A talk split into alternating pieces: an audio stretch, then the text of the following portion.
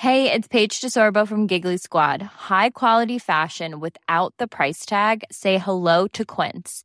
I'm snagging high-end essentials like cozy cashmere sweaters, sleek leather jackets, fine jewelry, and so much more. With Quince being 50 to 80% less than similar brands. And they partner with factories that prioritize safe, ethical, and responsible manufacturing. I love that. Luxury quality within reach. Go to quince.com slash style to get free shipping and 365 day returns on your next order. Quince.com slash style.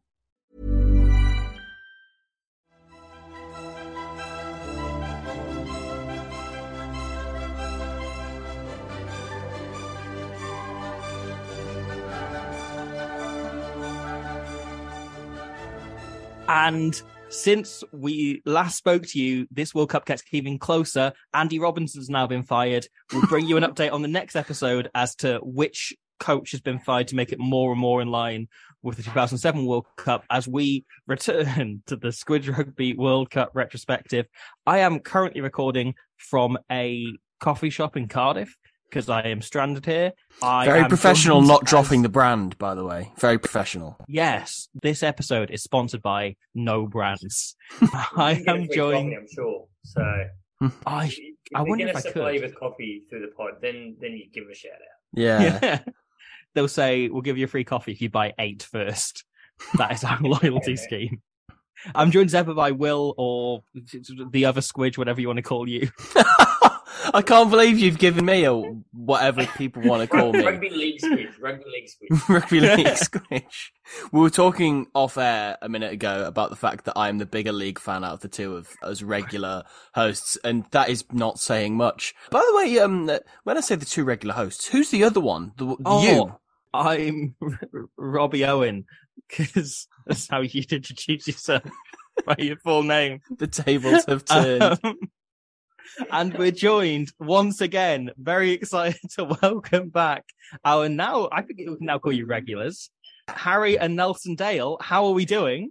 Yeah, look, we're going good, mate. Uh, you're stranded in in cold, cold Wales, and we're in nice, warm, almost sunny. It's only just got dark Australia, so we can't complain.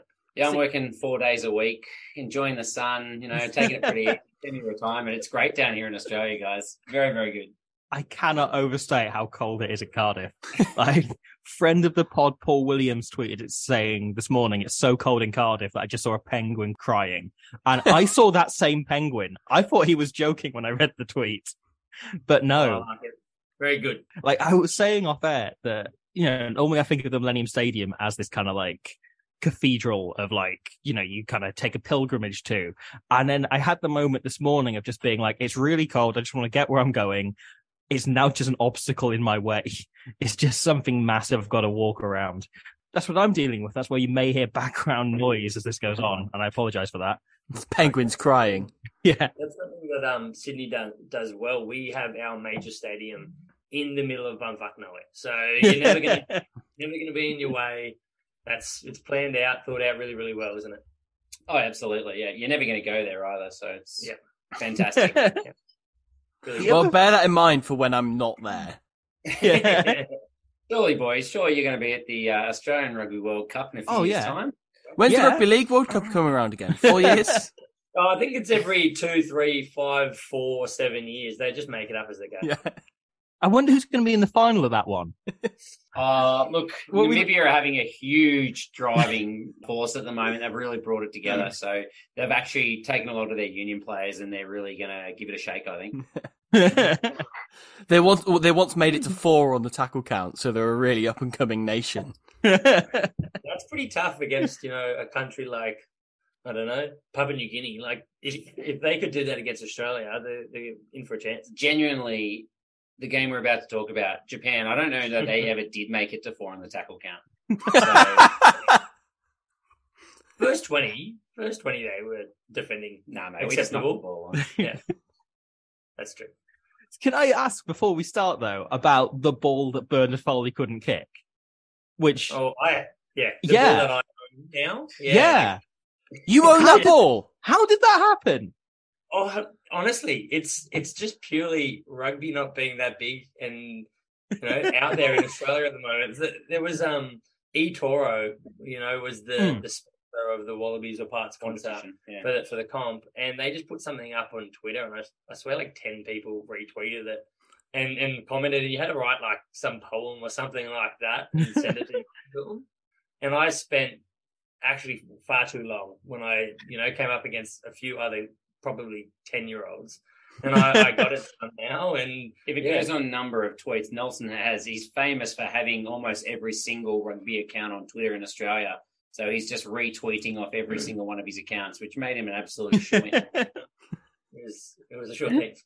Do you remember your poem that won you the ball, oh, the infamous Look, I really ball? wish I did. I, I could probably look for it, but I really, really wish I had it. Harry's looking it up now just to see if he can find it. It's going to be about 1,000 posts back because it was like a month ago. I love the thought of moments in cult rugby history being given out for poetry competitions. I, I don't. I don't even fully remember how, how good it was. I, I'm. I'm going to put my money on this is going to be embarrassing when it I mean, out. I would write a, So- a few stanzas for an NFT of Gareth Edwards' try for the Barbarians. I was going to say, like, so an anecdote I don't think I've told on the podcast is I once accidentally came third in a prestigious poetry competition by talking about Jason Statham. And if only I'd known that I could have won the shirt Gareth Edwards was wearing in 1973, then maybe I would have tried. Yeah, you would have put in the extra effort for sure. Like, look, honestly, I it was, they just said it was a match ball. That's all Hmm. they said when they put it up. And then when I won it, I private messaged them. I'm like, guys, can I just double check this is the ball at the end of the match? And they go, I will double check for you. Came back said it's the ball. No I wrote back. I'm trying to not like I don't want to push it too far, guys, but can I get like a letter of authentication and stuff like that from Yeah. Australia? Like, yeah, no problem. And then they sent me that all that out, and it's signed by both captains, and so I'm going to put Wow. it in.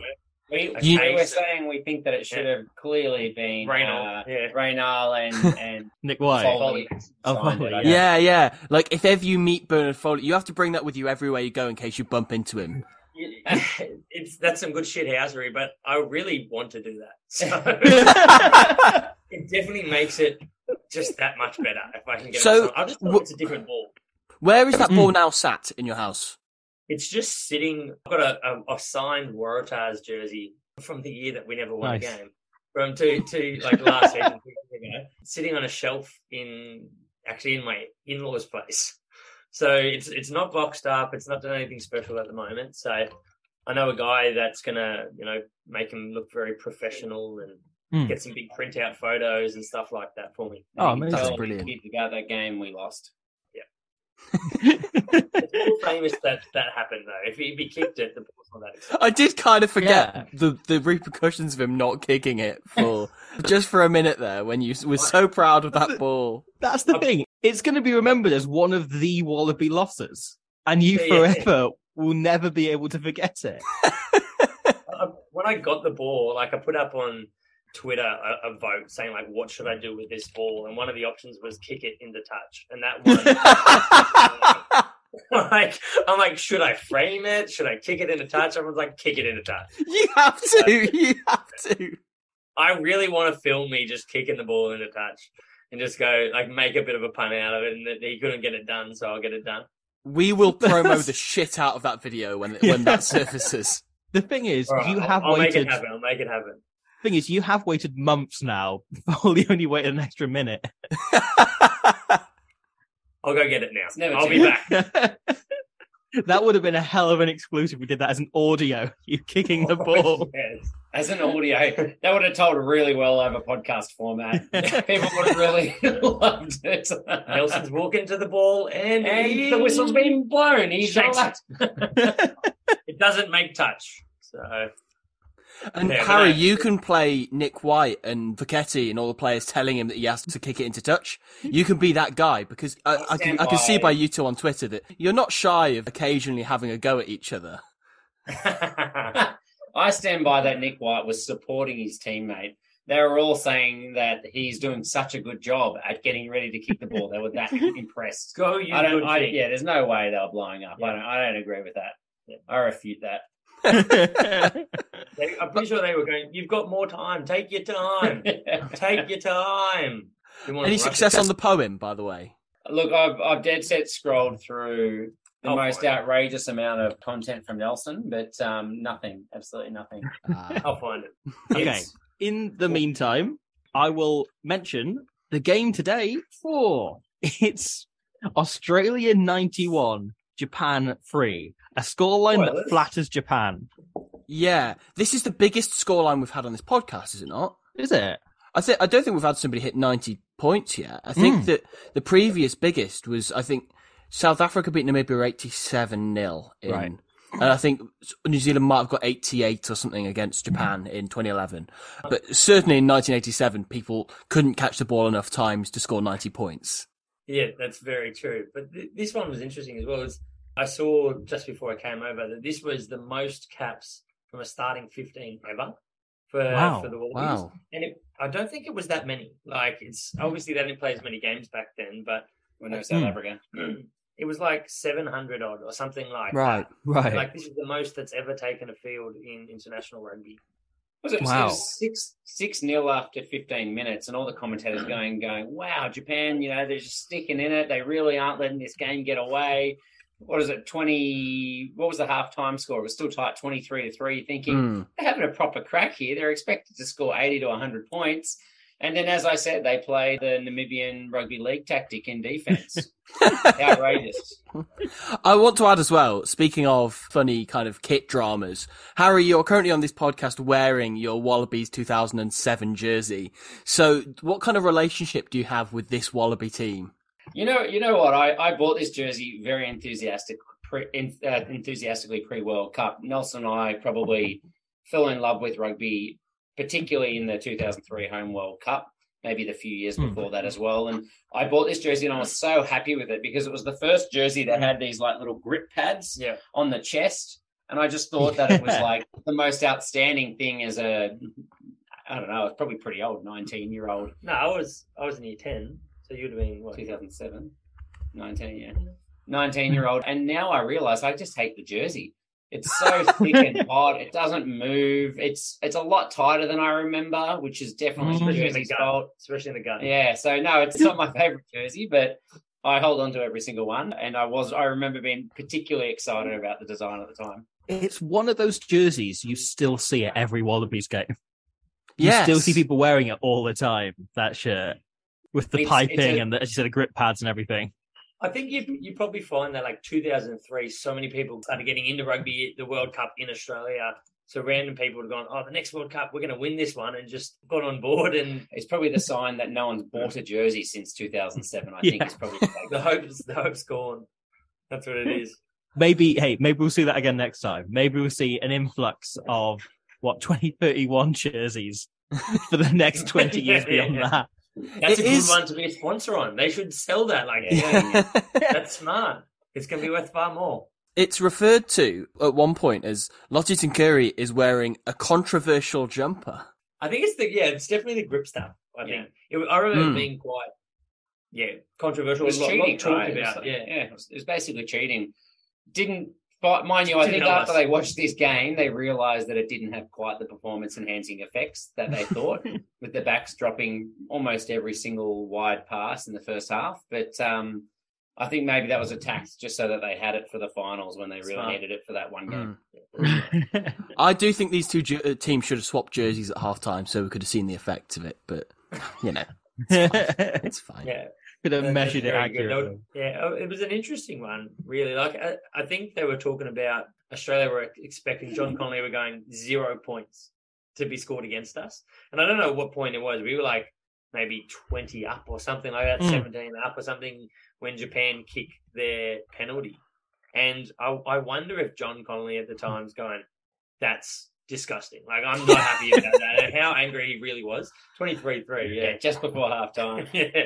At like, that oh, point, my, my first on. thought was because this is the scheduled draft rugby episode that we have on every every season of our podcast, right? I was thinking like, go on lads, I can't wait for your drop kick in the second half. And because that drop kick didn't happen, I feel like later on the pod when we get to that point, we have to really, really build up this penalty and really, really go into depth about it. Uh, as much as we do any Wallabies try, if not more. That's that's a very valid point. That's very disappointing. That I mean, you guys picked the wrong game for us. There was no drop goal against us.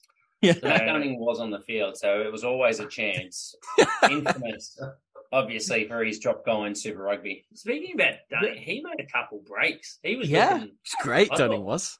Yeah. two or three line breaks, pretty quick. Also, just generally, I want to say I enjoyed this game a lot. Yeah, I Um, did. to say it was so insanely one-sided, and genuinely, there was a point about kind of 50 minutes where I forgot Japan were playing, and I forgot that it Yeah. wasn't just like the Wallabies doing essentially a training session. But I enjoyed it a lot. Yeah, it was it was good fun. It was interesting to hear the commentators go, "Oh, it's just not been the day for the Japanese center pairing." At one point, and it's like, They were pretty brutal too. Jeez, like they've had the ball in total for five minutes, and it's maybe got to the centers once, and he's t- tearing those two players apart. Should we have a quick look at the teams while while Yeah. we're here? So, should we start Should with we- Japan? While, Let's start with Japan. Okay. So, because we're there. Japan were in a really weird place leading into this World Cup. So they had a few years after, well, after the 2003 World Cup, appointed Jean-Pierre Elissalde, former France international, to be their head coach through to the 2007 World Cup. However, about a year before this World Cup in 2006, right, Elissalde signed on to become the coach of Bayonne in the top 14 and didn't tell Japan. And so he was planning on just doing both jobs at the same time and just hoping Japan wouldn't find out he was also coaching a, another professional team full time. So they found out about two months into the French season and fired him. Far out. they So got his the deal was that I will, for the duration of the World Cup, I will offer to go full time with Japan. And- and Which they he already is. yeah. I will honour want the job that I contract for signed a three contract of for two months. Jeez, that's that's some good stuff from him. That's some really really good stuff. It's the first case of a Frenchman working too much that anyone's ever seen. Guessing So- by the fact we don't see Elissalde, I think we can probably guess what happened to him. Yeah. Well, I mean, they brought in John Kirwan, who is a very well known in rug, uh, guy in rugby, Mm. but geez, like, have you seen him in, recently? When, when Yeah. he, whenever he's Mm. talking on, on the telly, it's always controversial. Mm. Always, it, he looks like he's taken too many hits to the head. And I actually saw him in this one. I'm going, he's coherent. Like this is a sign that they did not look after players' heads back then. Because you listen to him now, and you go, "Geez, this guy's not all there." And I do I mean, wonder how the he selections, so maybe. many concussions after finishing footy, though. You would think as a coach you shouldn't be getting more concussions and deteriorating That was how Eddie Yeah. Jones got the job off him. Though Yeah. the one bit of punditry, one bit of punditry that John Kirwan has done recently that really stands up and makes sense when you watch this game back is he said a few weeks ago, "I was never a very good coach." yeah, yeah, I, I heard that. I remember hearing that. Like he, he did pretty much the opposite of what Jones did when he came in because he's like, we're versing a good team. We're not going to play our players. Like Mm. we're just we're going to put out a, a weakened team against Australia, and then we're going to have a real crack at Fiji. Yeah. who they Mm. did come close to. To be fair, They had they had only a four day turnaround as well, right? So they That's had a, a pretty, Mm. pretty tough game to Mm. back up from. John Kirwan in the pre-match is referred to as John Kirwan who scored that famous try against Italy, not John Kirwan who scored that famous it try with the dog on the with field against on Italy. Which ridiculous. Why does no one met- bring it up? Why does no one mention? I, I can't believe it took this long to come up in the podcast. To be honest, yeah, I thought you guys true. had to drop that into the opener for every episode. we should. They asked John Kirwan before the match, "What are you happy for out of this fixture?" And he, without skipping a beat, just goes, "Respect." Yeah. no That's it. dogs in the field. no respect for that. No I don't I don't know that they really got that either. I think it was a pretty solid No. fail in that regard. Yeah, yeah. So looking at the Japanese team itself, I think th- there's a handful of quite recognisable names going on. I mean, for starters, right, Kosei Ono started both in this game and their win over the Springboks in 2015, which is That's the thing. pretty So- remarkable. Before the game, they asked John Wow. Kirwan, "You're down to your third choice, fly half," and he goes, "It's not a third choice. It's just a young guy who's coming Hmm. through."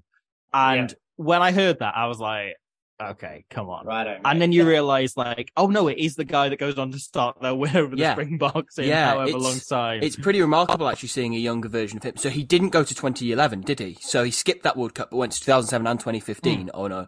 They do make a, a pun on his name and say, oh, he might be saying, oh Yeah. no, a lot during the game if the Wallabies Something- score some tries. Yeah, coming up against love Larkham, he'll be saying, "Oh no." Yeah, that's it. Yeah. That's it. But it's So- interesting as well that pre-match they refer to him as being quite a like kicking ten, which yeah. in in kind of since then isn't the He's- reputation he has, which No. clearly shows kind of the reputation of Eddie Jones and kind of what he transformed him into come the 2015 tournament. Well, because Mm. you look at that Japan team now, right?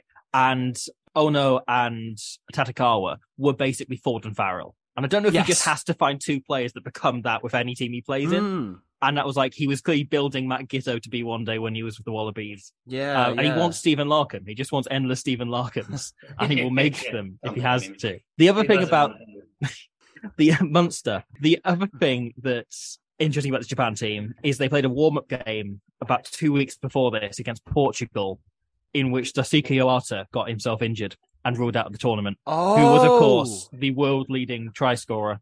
Oh, I'm gutted we didn't get a chance to see him. I, I, I'd assumed he was retired by this point. No, he was still Ah. going. This was supposed to be a swan song. So And yeah, that- he got that injured would- just before the tournament against Portugal. huge. They, they had a pretty big build up as well. Like they did the Pacific Nations Cup and came up against Australia A and lost 71-10. So Hmm. I mean, this this could have gone a lot worse. Yeah, It's a- yeah. Clear sign of how the difference between Australia and Australia A in that they score exactly 20 more points and don't concede a try. But Yeah. this was essentially Australia versus Japan A. So I don't know. I, I feel like it's probably par, isn't it? They're about as I feel like Australia would probably give Australia a run for the money, wouldn't they? Well, I mean, again, this year our Australia race side looked pretty bloody good. They beat Japan Mm. a few times in a row, didn't they? yeah. Well, like two out of three. Two out of three. Yeah, it's rock solid. They're better, Yeah. That's a better win rate than our Wallabies. Mm, mm. On the wing, they have brought in a young uh, Hirotoki Onizawa as well, who is now, now, speaking retrospectively, their second top try scorer to Ohata. Bless him. He, you can tell he's talented, right? But he doesn't get a lot of opportunity in this game. He No. is, he is rapid, but like, he's not as quick as Lote Tuqiri. So that's kind of the one thing that matters. It's a tough gig, that, isn't it? It is. It's a tough gig. We'll get onto it in a moment, but it's a hell of a Wallabies backline to find yourself up Mm. against. To say, like, there's some players that go on to have good careers for Japan, like Koji Taira, I think, you know, played very well for them later on. Really good in 2011 Um, World Katsu Kasumi, good player, good player. There's plenty of players who are entirely talented, but Yeah. it is a Sasaki, bit, the captain. I, I like the look who of. had been. and- so he'd been the captain under Elissalde. He then got dropped by Ota, who was the kind of caretaker coach before Kirwan came in. Then Kirwan immediately reinstated him as captain. I love it. The last Japanese player I want to kind of single out is the one that they went mad for on the commentary, and that is Luatangi Samurai Vatuvei, which his middle name is genuinely Samurai. So Is we, it actually? yes, yes, that's genuine. So we once talked about his brother on the 2011 series. Oh, so his brother Manu Vatuvei Hmm. played one game in 2011 against Tonga, and we both gave him man of the match, I believe. Um, Manu Manavai, yeah, he um he was a big rugby league player and very very well known player. right. Yeah. Yeah, so he, he played for um New Zealand and rugby. I should league, have known. He was known for like cutting people in half and being a real real Mm. physical player. Right, yeah. Because this the early Vatuvei, commitment to Vatuvei having that kind of nickname as well. Like Vatuvei is such a good Japanese surname. It just fits so well with Samurai. It's like they knew that his destiny was to play for Japan. It's just Surely it can't be his birth middle name. it's written down on the team sheet as Samurai Vatuvei.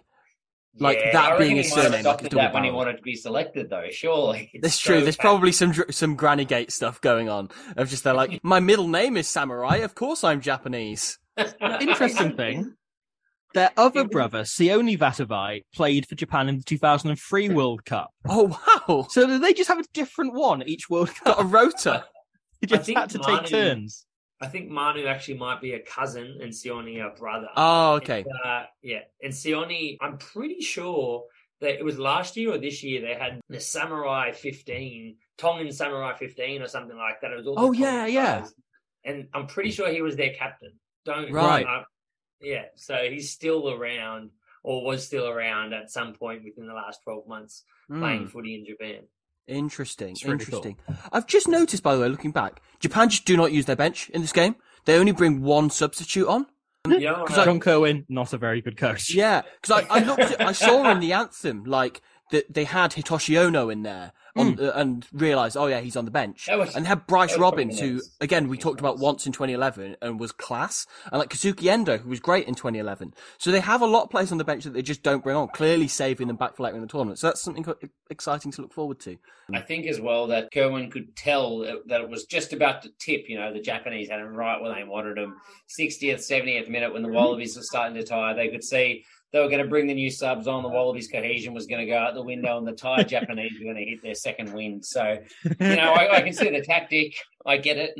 I get it. Didn't quite pan out, but I, I would have done the same if I was him. Yeah, yeah. Just forget to bring yeah. everyone on. Yeah, yeah. Of course. So we've talked a lot about like great scrum half battles uh, on World Cups and No, stuff. okay. Like we've talked about like Dimitri Yachvili. We've talked about Fourie du Preez. A lot of the brilliant scrum halves in the world.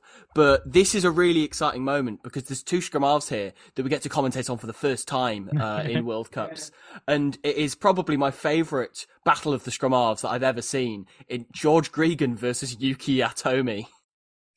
Mate, how many times did they say Yuki Yatomi, a George Gregan like halfback? And then at one point they go, but he has too much hair, or something like that as well. And he, he did end up being a bald guy. So I mean, maybe maybe they could tell the future. But I think that's it. I think they just saw a bald scrum half and were just Yeah, like, just- brilliant. Here he is. Gregan, like, Yuki, Yuki Yatomi is a scrum half I have very fond memories of because I first saw him playing his latter like days of his career for the Sunwolves in Super Rugby, Yes. and he very much branched into my, one of my favourite kinds of rugby player is fat scrum halves. I say that because I intend to be one very soon, but. So we're talking like Ricky Januarie, right? What a player. Yeah, Okay. yeah. Piri Weepu, what a player. Yes. The late great Taniela Moa, brilliant player. Yuki Yatomi is very much fitting into that kind of that breed of rugby player. And- Emphasis on the word I ju- fit. Yes, exactly. I just I just love him. He he looks like a nugget. He, apparently, if you if you flick over to his um his Wikipedia, apparently he played wing as well. I, I don't know Oh, not a chance. Not a chance. yeah, they I- I definitely didn't it. see. Oh, Ohata's out. Yuki, see if you can jump on the flank for us. You're saying I'm probably in the same way Jake Gordon plays a wing, you know, like there's no one Mm. left on the pitch. All right, come on, Yuki, get out there. Yeah, yeah. Like Nick Phipps has like 15 caps on the wing. He just happened to play at the same time as Genia. That's all that means. Yeah, though, this is this is typical of Australian behaviour as well. Like in this game, no backup halfback. Accordingly, not on the Mm. team sheet. So they Mm. had Matt Giteau as the backup nine if anything went down. So if the the halfbacks are just you know they're they're able to be put anywhere, I I, I wouldn't have been surprised if we finished with. Gits there and uh, and Georgie Gregan playing out in the wing, or you know wherever they were going to try and make the team sheet fit, because that's just what the halfbacks do. they, but they Has to had fix it. they had a, a couple bench halfbacks. Not they had Drew Mitchell, they had Mark Gerardo could fill in there. They had Stephen Hoiles, who they did put there at one point at blindside wing. George Smith could have played there, let's be honest. You definitely could have put George Smith anywhere on the field. Well, I mean, two notes. One, I was just going to mention that Ryo Yamamura, the Japanese tight head, was a former sumo wrestler. Um, Oh, who ended his sumo career to focus on rugby because he enjoyed rugby more. And Yeah. good on him. And you Good mentioned Stephen Hoiles, head coach of the LA Giltinis, the Oh, MLR winning coach he? now. I That's forgot about true. that. Yeah, Yeah. good player, Stephen Hoiles. I Mm. didn't really get a chance to see him play internationally when I was first like getting into rugby. Uh, so I kind of thought him as a super rugby player, so I'm looking forward to seeing kind of what he's like at this level. He's he's a he was a gun actually. We really rated him when he was playing in Australia, and then he's had a pretty good coaching career too. Been Mm. pretty heavily involved with the, with the Really? Australian Sevens, Randwick, yeah, and over in uh, I think he was assistant coach before head coach now over at the Giltinis as well. So I actually genuinely think he's got a pretty big future. I think we'll probably see him back in Australia in That's the next brilliant. few years. That's class. That's class. Speaking of the so the Australian backline, Mm. because that Oh, is mate. that is the that's the highlight of this game. The isn't it? sound I made when I saw that backline just on the team sheet. It's there's no It- weakness to it. And I- it's this really fun thing of this is kind of a transition period for Australia Mm. in that you've still got a lot of the star players from 2003, but you've got a lot of the players that would go on to be key in that really great 2011 backline. Yeah. And you've kind of got them meeting here. It's such a satisfying group. a couple I who made it. the final in 2015 in Yeah. Giteau and Ashley Cooper, like, and Mitchell on the bench. and Mitchell on the bench, yeah. But you got Lote Tuqiri and Adam Ashley Cooper on the wings, which is fantastic. That midfield of Larkham, Giteau, and Mortlock Hello. is, yeah, it's Oh, just, so it's good. delightful. And the thing is, like, we say all of that. We've not spoken about the guy who, all of the pre-match chat was around Chris Latham. Uh, on his 32nd birthday, this was. yes. Um, Birthday boy. yeah. He didn't get much ball, but when he did, he was just Yeah. unbelievable. It was it was so typical of Latham the way he runs well. Apparently, he did his ACL, MCL, had a big knee recon at the start of the year. oh, wow. hadn't played Wow. any test footy before this competition. Came straight in and played like that. Like every time he ran the ball, he's just got that like that really iconic like leg drive through contact. There was that one moment early in the first half where he's kicked a ball from inside his own 22 and it's gone out just outside the 22 of the Japanese team. And it just gave me flashbacks to playing rugby 08 as a kid. And you used to just punt the ball into open space. The defense could never work it out and you'd make about 80 meters. And Latham just had this like endless boot in the game. He's, he's just such a hero. What about his his double kick? He did. He got the ball Yeah. off. The ball comes down the 70th, 71st minute down from a Japanese kick. He gets the ball, chips it over the top as it lands, basically Mm. rubbers it again, burns everybody, and ends up scoring 80 meters down Yeah. with a couple kicks along the way. It's fantastic, It was- isn't it?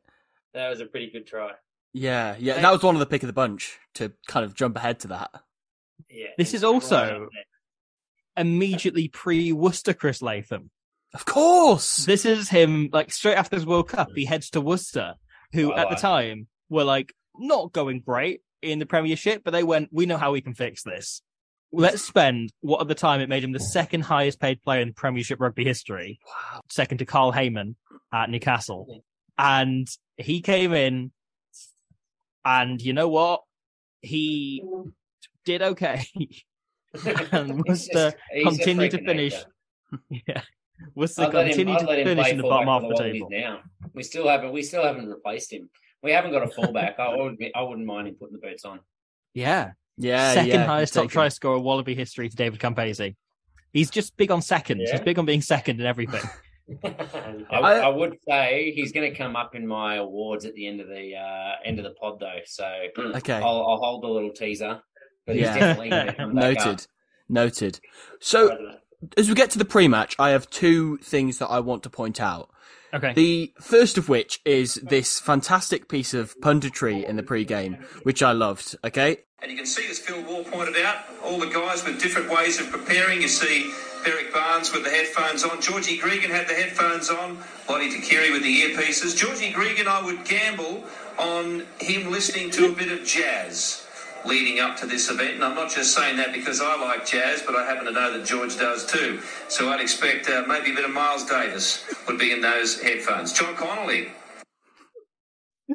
the Wow, the variety is just insane. Wasn't it? Then, then the next minute, was it, things got better because it was looking at John Connolly speak and we couldn't hear him. I don't know. Was that just me? Yeah. yes, yeah, yeah, that happened. And it was still better than what we just heard. More insightful. There's no Miles Davis. We should have just been listening in there. you like jazz? Yeah, that's surely I- how you guys start the pod this week. Yeah. we should, instead of doing this about the rugby, just speculate on players' musical tastes. I like how he specifies. It's, I'm not saying that because I like jazz. It's like, Yeah. well, it would have been interesting if George Gregan listened to jazz because the commentator, Rupert McCall, likes it. Oh, he's just taking a stab in the dark. He likes jazz, and Georgie Gregan's listened to some hip hop, and he's just gone, uh, yeah, he's definitely listened to jazz. Trust me, I like it. It's good stuff. Gregan's too angry for hip hop. He needs the jazz to mellow him out. Yeah, yeah. Common knowledge. It is. It is nice, like knowing that George Gregan's a jazz fan, though. It's yeah, as you say, like it's good that he has that calming influence in his life. That's a good thing to know. So the second thing I have before kickoff, right? So we've talked about something that's really calming in in George Gregan and his jazz addiction. He just loves jazz. All he does is listen to jazz, right? But the other thing I noticed when the, the national anthems started to happen, Stephen Moore has hair. Yeah. What's that about? So weird. It was really odd seeing it. I, I saw him throw a line out. I'm like, who's that? and then realized. Yeah, I didn't recognize him until the second half of the game when someone said, you know, the commentator said Moore. I was like, oh, as in Stephen Moore. It can't be the same he- guy.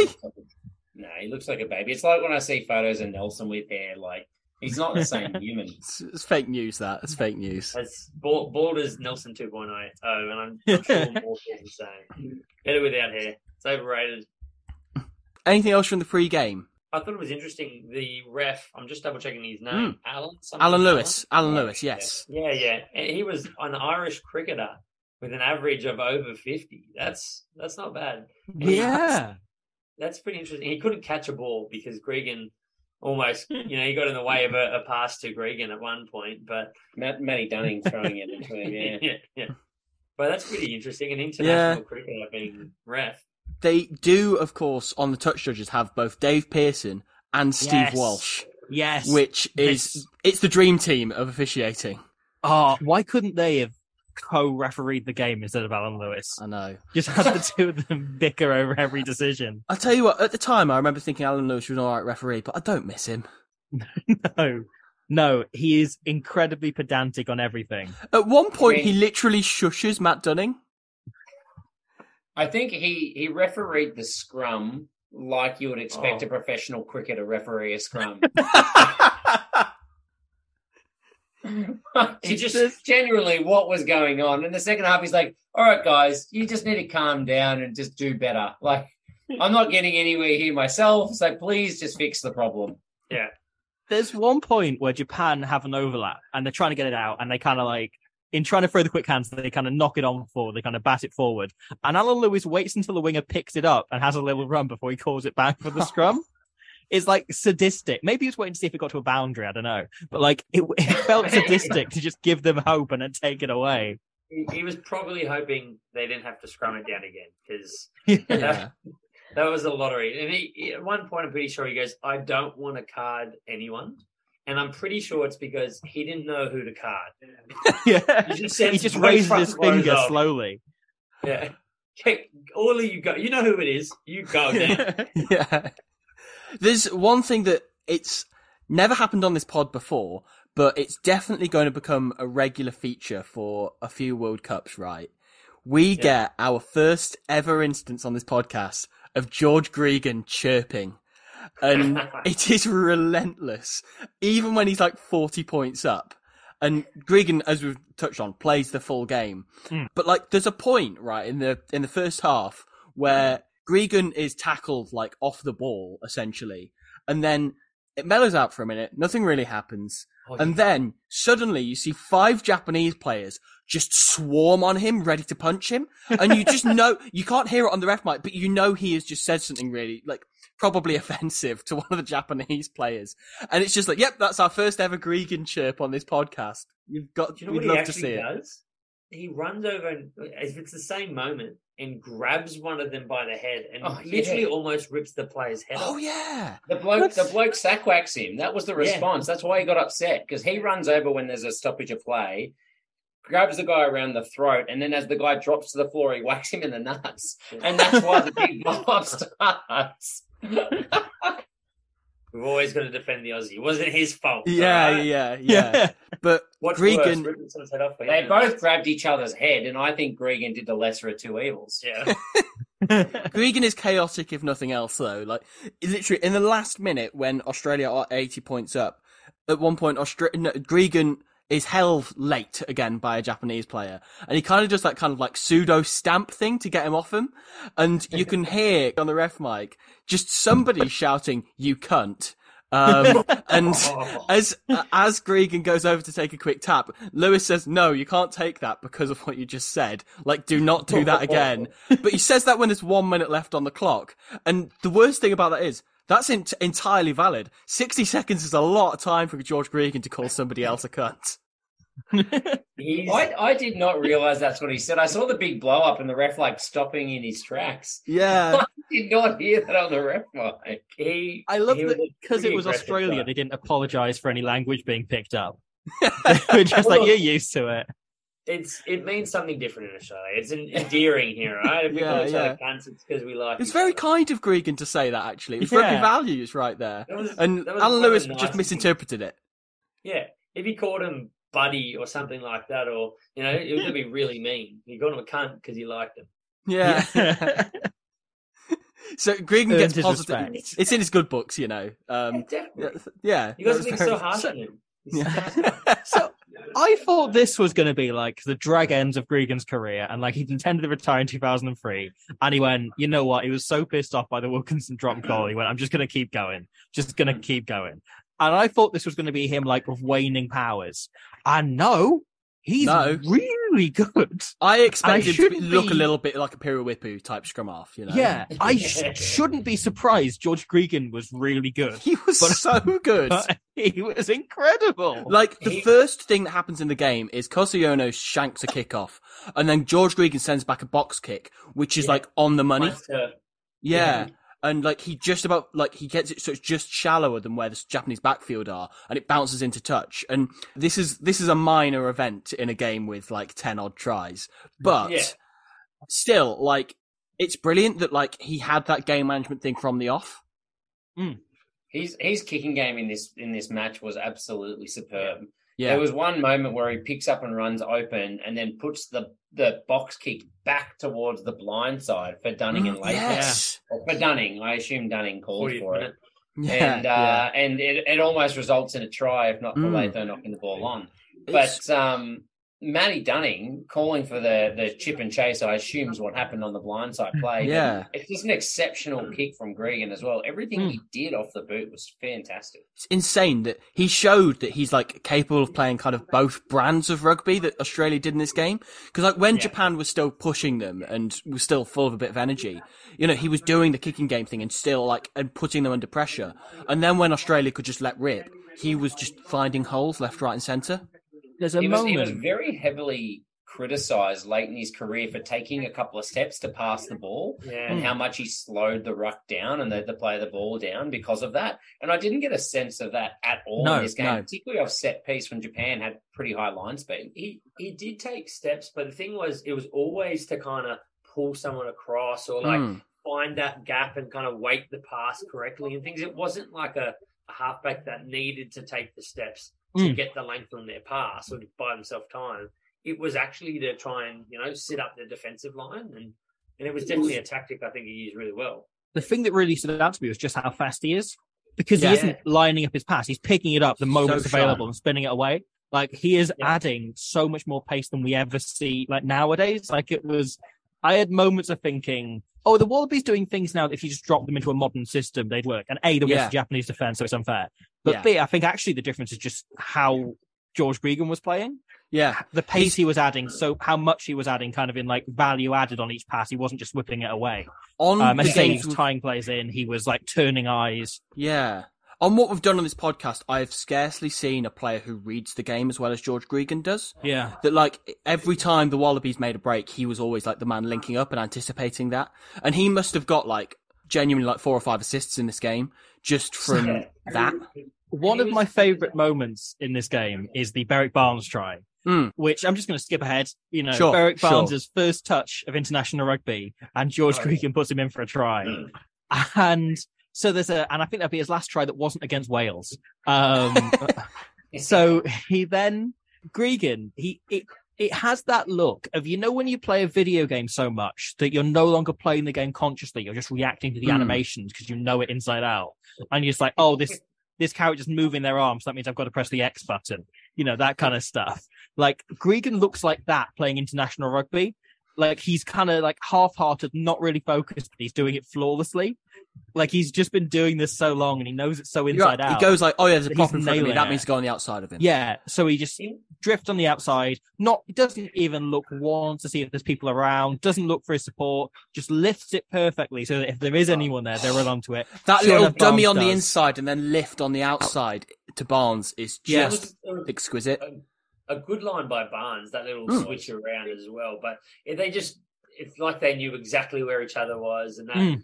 pass was just perfect, perfect positioning. He, he was on like 130 something caps at that time, which was just absolutely unheard of. So he probably had seen the frames that you're talking about that many friggin' times. He could just press X and score a try. Like, yeah, Outrageous. Yeah. Just crazy yeah, stuff. absolutely amazing. Just the the man standing outside him, Stephen Larkham. Mm. He's he's class as well throughout this Mm. one. He I had some I had some notes on the Wallabies tactics, and one of my lines was Stephen Larkham is a wizard, and that's all it said. Yeah, it's just that about does it. unbelievable. I- It I does become very clear that he's like a cheat code in the first half, isn't he? When they're breaking down the opposition D, like there's that Elsom try where he throws the inside ball, and it's like he's calculated that clearly about four phases in advance. Like this, this defense is shit as long as I make them like all work this way, and then oh no, you should have gone that way. Especially with a man as big as and powerful as Elsom, like Yeah, he literally the the uh, it was around this time actually, or a couple actually it might have been a couple years before when I Mm. started playing rugby with Ben Volavola, and he turned up to Oh. training, and he literally we're playing touch footy, and he's the guy that would get the ball, and then he'd tell you where to go and just put put you in space, and you just like. You were like, and we're talking about Xbox games. You're that runner that just runs a line. You don't get to choose it; they just pull you through the line. Mm. And that's what it was like playing with Benny Volavola at that age.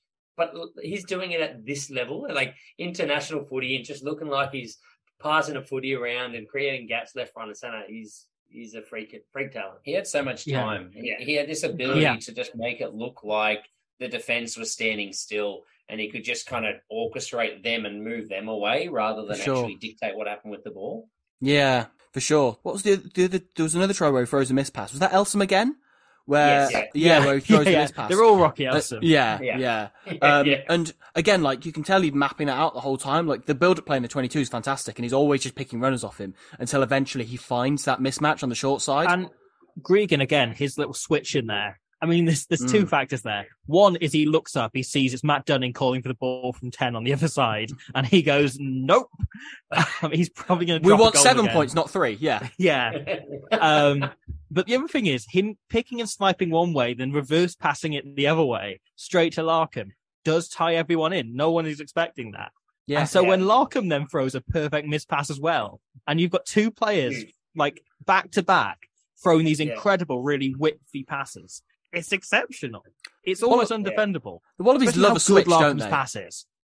We Yeah. we loved the switch and loved an offload. Like they, Mm, they kept yeah. saying, "This is this is the World Cup of the offload," and geez, we threw a Yeah. lot of offloads in that match. Yeah. I thought another brilliant Larkham moment, even though it didn't come off.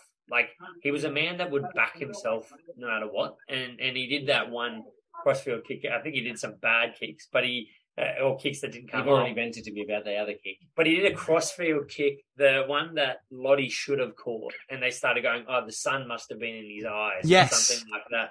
It was just like a random kick, attacking line at the twenty-two, and lands like perfectly in the corner of the field. It was dead set like a video game animation again. I, I Yeah. can't believe like when you play those old footy games, Mm. you were wondering why the hell when you set up for a crossfield kick, it just pushed all your backs out to the touchline and then they kind of all ran Yeah. together for the kick. It was like that. They had three outside backs running 30 meters away on the other side of the field, and he puts this huge bomb cross kick up. Which lands one meter out from the line. It's only that T- Tuqiri runs over the the uh, ball by five meters that they don't score. It's just on the money, pinpoint again. Mm, yeah, and and yet Kasumi, the Japanese fullback, comes up with the ball and yeah, just Oh. goes, and it's brilliant. The thing is, because naturally I looked at that and thought, kick it, kick it, because the Australian will have no backfield. But he does brilliantly and steps Yeah. inside and offloads to Onozawa, who, Who then finds Taira? yeah, And- or fails to because it's a Well, it's a poor pass, really. Yeah. and he knocks it on. But they made a good like forty odd yards off that. But like that moment when it was nil nil and Onozawa is jetting up down the like down the field, and there's a part of you that wonders what if that was Ohata. But- away, try time. Yeah. that's it. It's when I look back on it, it's kind of the only moment of Japan looking like what you think Hmm. of Japan as. Yeah. Like Yeah. they're Yeah. generally pretty ropey, but they have one great breakout from behind their own try line where three players connect and look effortless and are all reading each other's minds in the way we're talking about Gregan and Larkham doing. And it and then it just doesn't really happen for the rest of the time. And obviously, the entire second half, I think they touch the ball once and knock it on. So it's a, it's a bit of a difficult second half. But that first 20 minutes, they were in it and it was competitive and they were kind of, you know, milling about. But like, it, yeah, it's kind of a shame we couldn't have seen a few more of those moments in amongst Yeah. Australia doing Yeah. that constantly. Yeah. I, I did get the feeling that maybe Eddie Jones was the one that first taught Japan how to play like Japan. Like there, there's all the chat about, you know, they're a small team, they need to be fast and kick and things like that, but I don't think they really owned that. Yeah. I think Mm. Eddie's the one that really sped the play up to the point where it was their point of difference. Whereas in Yeah. this game, they kind of looked like they knew they needed to kick, but when they did, they were just horrendous little grubbers or chips Mm. that the Wallabies very easily covered and then turned the ball over and counterattacked. It wasn't. It definitely Yeah. wasn't until Eddie where I Mm. feel like they really lent into that and did it very very Mm. well. Yeah, and coined that game plan that now Jamie Joseph, I guess, went on to perfect in 2019. But it, it is that. It's kind of taking what both of those coaches, Jones and Joseph, have done is that they've taken things that Japan were always doing as part of their rugby culture and turned it into an entire game plan that is cohesive and Mm. works. Like they've always had a big focus on pre-rehearsed set moves and on pace and on small nines whipping the ball away right away. But they never went, this could be an advantage doing this. Which yeah, is what I think yeah. Eddie Jones did, is he kind of went like, we can build an entire game out of this, rather than just having moments that work in a game, which is what You get, we get. you get the you know, impression in this game twice. that like they're trying to do what everyone else is doing, they're just not very good at it. You know? Yeah. Yeah, which is probably the problem with John Kirwan. You know, Yeah. like he is. It's largely what he's going good for, and hence, like, yeah, there was a controversy in Japan at the time of him picking lots of foreigners, which kind of Mm. hadn't been the case beforehand. And he's come in and picked a lot of like, you know, foreign players because he's like, well, they know how to play Kiwis. rugby. Yeah. Yeah. Brings in Kiwis and Tongans and the like. Bryce That Michael Robins Leach would come to doesn't even get off nothing. bench. Yeah. Yes. But He- yeah, he, kept him on the bench and did bring him on. So I mean, he definitely didn't favour the Kiwis too much. yeah. That's true. On the bench, but um, yeah, no, look, it, it it definitely is one of those moments that you can see now looking back on that that's how they should be playing. Yeah. Right? And Mm. Yeah. Yeah. it- it's just was just by the the fluke of it, and and maybe they're the moments that someone like Eddie Jones saw and goes, well, this is how we've got to play. You know, this Mm. is what we how we've got to work around because clearly there's something there when you see those moments, but they were just too few and far between, and Yeah. clearly Yeah. weren't thought out at that point. It's interesting as well, of course, bringing up Eddie Jones. At one point on the commentary, they mentioned that Rocky Yeah. Elsom has been called mm. out by Eddie Jones for Yeah. not working hard enough and being a lazy flanker, which Yeah. he responded to. Jeez, he was good. I, I, Yeah. I don't know. I thought that was a pretty funny comment because lazy flankers generally are the ones that just want to run with the ball and they're not doing anything around tackling or rucks. And all he did was just run with the ball really well. So, if anything, I feel like he was just an exceptionally athletic attacking threat. I didn't see him do anything else. Well, he didn't need to tackle because Yeah. the whole team made ten tackles. Like, what did you want him to do? 11. We I suppose 11 The counter argument, the counter argument then becomes who needs to work hard when you can score a hat trick. It's true. It's true. You, Well, you know, apparently get Berrick- scoring a hat trick gets you 15 points. Berrick Barnes needed to work harder because he scored three tries apparently. But Yes. only got the ball down twice over the line. He wasn't working hard enough to get that third one down. But I, I don't know where it came from. Yeah, he scored an invisible try, clearly, that none of us saw. Because the To be commentators. fair, after 15 tries, it does get hard to know where they went. It's Yeah. true. It's true. I was thinking, like, is there a try I just wasn't paying attention to? The graphic then comes up saying, oh, yeah, that's his second try. You know, he scored Yeah. 10 points. I, I do have a question, guys. You you watch a lot of footy. Whatever happened to the water polo style headgear where they like coloured Yeah. out the ears so it looks like you're wearing a, a water polo cap? Berrick What Barnes, I thought he was going to make it famous. it went the same way as the grip pads on the jersey, didn't it? It was probably like a brief innovation of like 10 years into professionalism. Let's try these wacky ideas, and none of them stuck. Fingerless Uh, gloves, same era as fingerless gloves. Yeah. No one wears fingerless this- gloves anymore. This was the era. Like I know, I played rugby at a, at a club that wore green, and I had like Hmm. this really green headgear, and it was purely because of the, the likes of Giddo and stuff. And I had the gloves, the Yeah, yeah. gloves, and then eventually I lost one, so they became Mortlock gloves that turned into Michael Jackson gloves. And I'm pretty sure we had an, another flanker as well, where he always wanted to wear one glove, so we'd both wear one for a for an extended period of time. Like hmm. it, it, this was a pretty. Those little moments were pretty iconic things. I think in You're in really fashionable. You were very fashionable. I wanted people to know who I was. Bright green headgear. That they know who you are. That was the- One the- glove. Yeah. See, I lent my fingerless gloves to that penguin who was crying, and it couldn't get them over their flippers. It was a nightmare. Yeah, see, you're Uh, a good bloke. That's very nice. I, I try. Poor penguin. Yeah, so Rocky Elsom's free try. I mean, we've kind of talked about two of them, I suppose. For the third But one, the only notes is- I have is he scores because they don't tackle him. yes. I, I thought that's how he scored all his tries. Like they- he just refused to be tackled at any point. I, I haven't seen the player stats, but his tackle bust must have been out of this world. He must have Mm. had 15 tackle busts. I think so. Mm. He was. It was interesting. The one thing that surprised me about him was they went. He played rugby league at one point, Hmm. and I, I didn't believe it. And then there's photos of him. I mean, you guys love your rugby league, so with uh, a guy, Jonathan, Will Jonathan- Will knows this. No, Yeah. Will knows. Yeah, this. yeah, yeah, yeah. Thurston, who obviously is this iconic rugby league player, and there's a photo Obviously. of them both wearing a you know Bulldogs gear, and I, I don't know if he ever was professionally contracted to them, but they won the year before he went back to or went across to Union. They won the SG Ball like under 18s or whatever it was, and he's surrounded by all these huge stars of NRL, and I didn't even know the bloke played a game of league in my life. They get, yet they kept talking about Barnes as an ex rugby league player. Yeah, they were very excited by Barnes, weren't they, on the comms? Yeah. I was Yeah. at first The like before the game. I was wondering Barnes. why are they constantly talking about when Berrick Barnes is going to get on. Then I realised, oh, oh, it's his test debut when they brought that up later yeah. on, and so oh, okay, suddenly it makes sense. He was the next he was the a, thing. Yeah, he was a freakish talent. Like I think he played like Mm. five years of first grade at school or something, and then he Mm. was playing for Australia in league and union. He was really hyped up as a kid, wasn't he?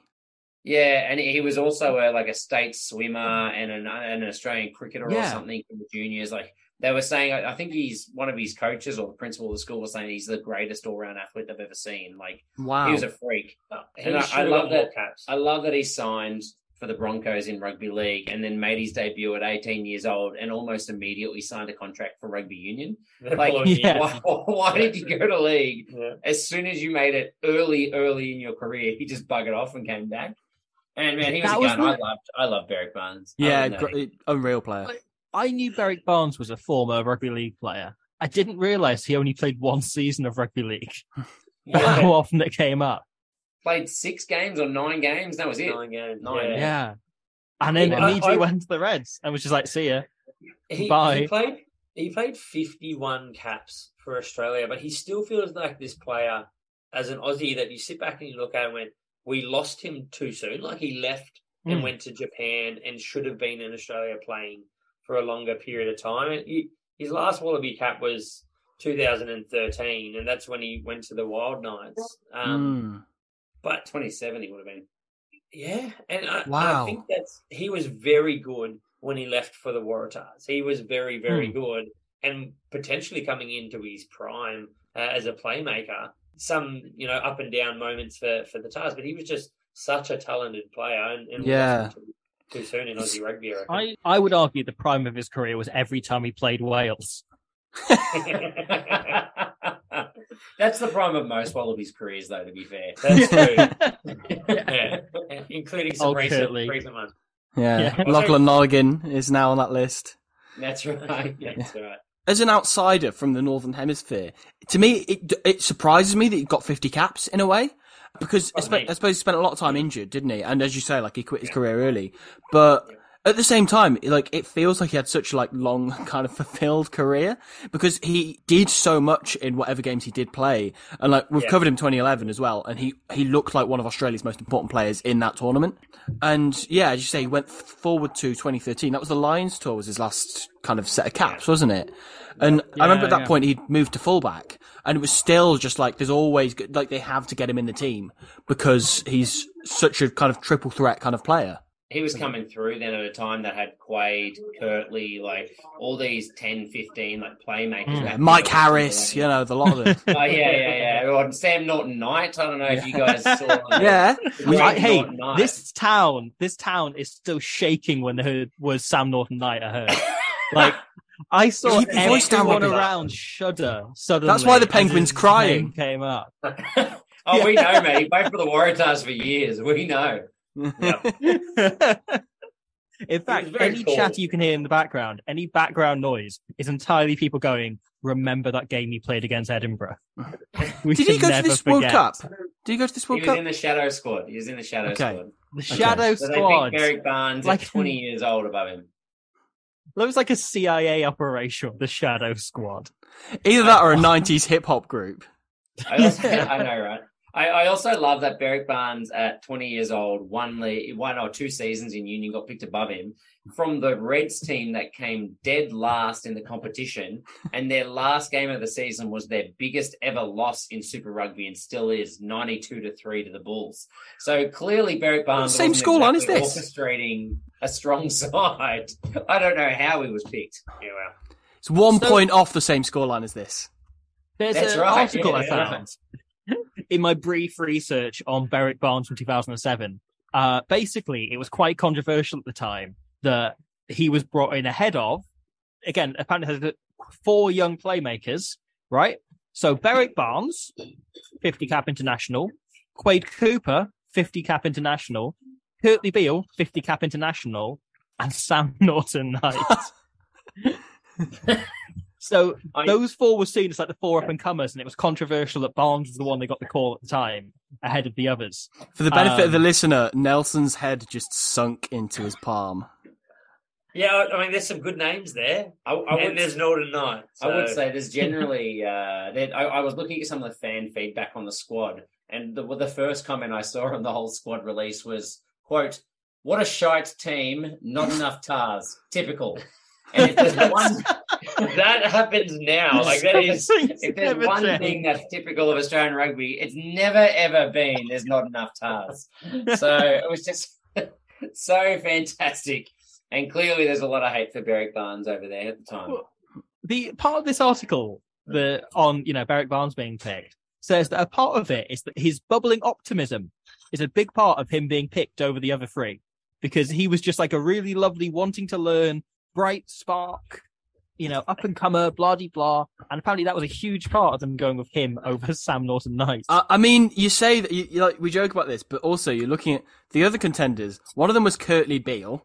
Yeah, Yeah. what a surprise! Like, uh, I mean, I I- I don't know much about Kurtley Beale and what he's like as a bloke, but he he comes across like somebody who's almost coasted on talent because he's that good, and he was like a schoolboy prodigy At- and and at all the, all the time? rest. You know, at 2007, was that his first year out of school? Yeah, he was, He he Mm. he he had was very used to people blowing smoke up his ass. he was And 19. Yeah. He was a year younger, so he was only 19 at the time. And there was Right, already yeah. chat that he's the future. Mm, He was yeah. very good. I've, I mean, I've seen the, the videos of him as a, like high school He's- he prodigy. He, tra- he trained with the Wallabies at 16. Yeah, his, his Mm. first year out of school would have been Yeah. the year before that, and he was the player of the tournament for the Australian Rugby Championship. Won Yeah. a, won a Like, he was unbelievable. That's straight away. ridiculous. That's ridiculous. Because the other name is, as you say, Quade Cooper, who fantastic player, like clearly quite a good lad as well. But like, it says a lot about Quade Cooper. Yesterday, I saw he, he was on Twitter on one of those little Twitter hangout things, the voice things, like in like a, he always does these like stoner hangouts with like NFT bros, and he was talking about Better Call Saul with just some Yeah. random people on Twitter, like this time yesterday. which I love the thought. There's no way Quade Cooper watched all of Better Call Saul and got what got it without wanting to do him down. Like, It's, I would say, guys, if you could refer to him as 2023 World Cup winning fly half Quade Cooper, it would be much appreciated just to show some respect. I think Okay, I think the biggest thing that we take out of this is like we Berrick Barnes decided to leave early. We're talking about Quade and Beale, mm. you know, being brought back. What is Sam Norton Knight doing? There's a jersey with his name on it. It's he's in his prime now, I reckon. I believe have he was actually playing in the Japanese league like two years ago. Still, I think Uh, he's retired. but like third third division. You know, I'm pretty but- sure Yeah, we've now mentioned him three times. He is going to appear in front of me at the window the coffee shop. he's barred Yeah, from yeah, Cardiff. Speaking speaking of players that should be playing now, can I just take a slight pivot? Hmm. Tatafu Polota-Nau was 22 years old for this World Cup, and he was there was some controversy that he was missed out as the third hooker in the squad to Sean Hardman, who no one will ever remember in in, in Wallabies kit. I've never heard of him. Exactly. He was the reserve hooker for the Reds at the time, who, as I said, came dead last in Super Rugby. And uh, anyway, so Tatafu was was controversially one that missed out. He's now 37 years old, and considering our hooker stocks, I'm just thinking if all these other blokes can come back, surely Tatafu Polota-Nau can play. Yes. Mm. Look, I love Tafu Polota-Nau, but he Hmm. is getting red carded in the first minute of every match he walks in the field now. Yeah. Half tackle. Yeah, the, the diving at the knees Turf and this tackle. shit like that. Like he is Latu has trying to like model his game around uh, Polota-Nau, and he's still nowhere near as more likely to get carded. Like Oh, come on, mate. I don't know. Latu's pretty good at getting carded. Or maybe off the field if he's drink driving, but that's what he, he wins at for sure. But maybe not on the field. They're both pretty bad. One of my main memories of Tatafu Polota-Nau is our our. I don't know if you remember our dad, Will. Do Vaguely. you remember him? Yeah. Yeah. I remember our father related? asked. Yeah. Yeah. I remember only through marriage. I remember our dad. I don't know what that means. Our dad asking like, "What's the name of this Wallabies hooker?" Because he's he's really good. He's always good for them. And it's like, "Oh, Palotta now," and he was like, "Palotta," and he just went Palotta, and he just called him Palotta from then on. And I very quietly every now and again go, "It's Palotta now. It's just longer." And he'd be like, oh, it's Palotta "Ah, now, is it? Palotta." Oh, now it's Yeah. That's Palotta. later. I'm pretty sure there was a lot of, And, lot um, of now puns. Like What an apoc- earlier- apocalypse, apocalypse now, apocalypse now. If I'd been Stretch. doing what I do now when he was playing, I would have hmm. spent three weeks on that pun, and nobody in the comments one would have mentioned it. yeah. Yeah, yeah. It's like your dad always thought they were trying to use context of when Porter did something.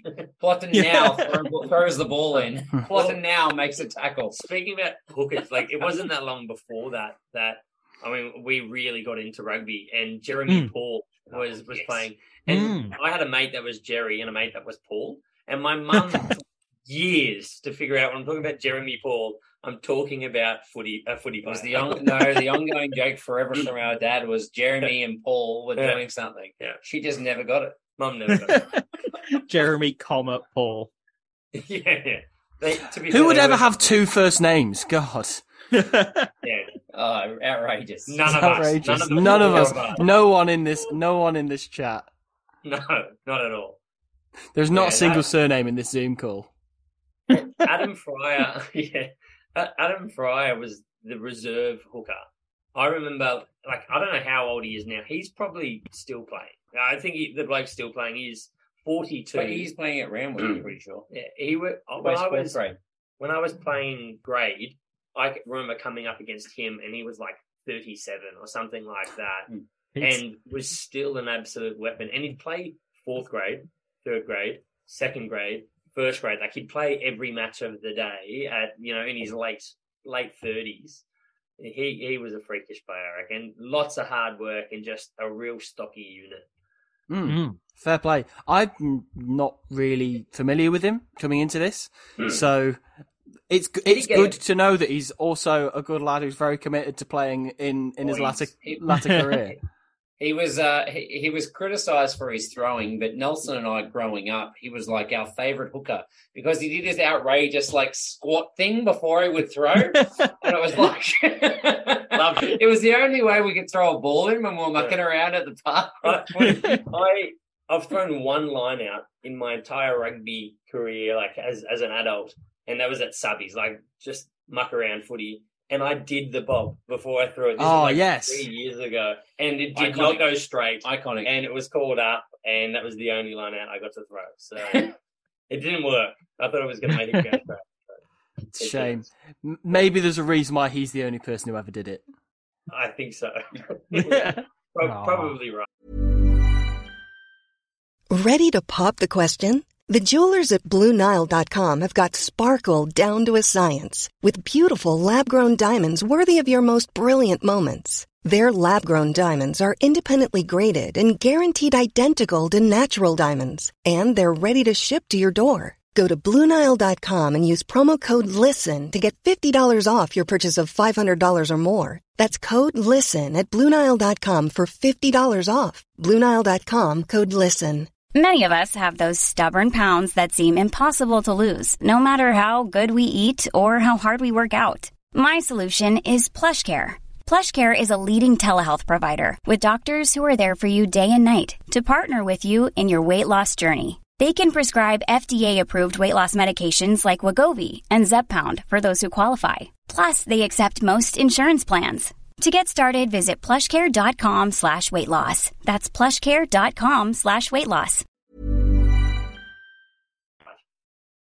Just on this Wallabies front row as well, there's something else. Al Baxter, the tight head, is part of a very small group of players that I really like who just quit in order to do another job.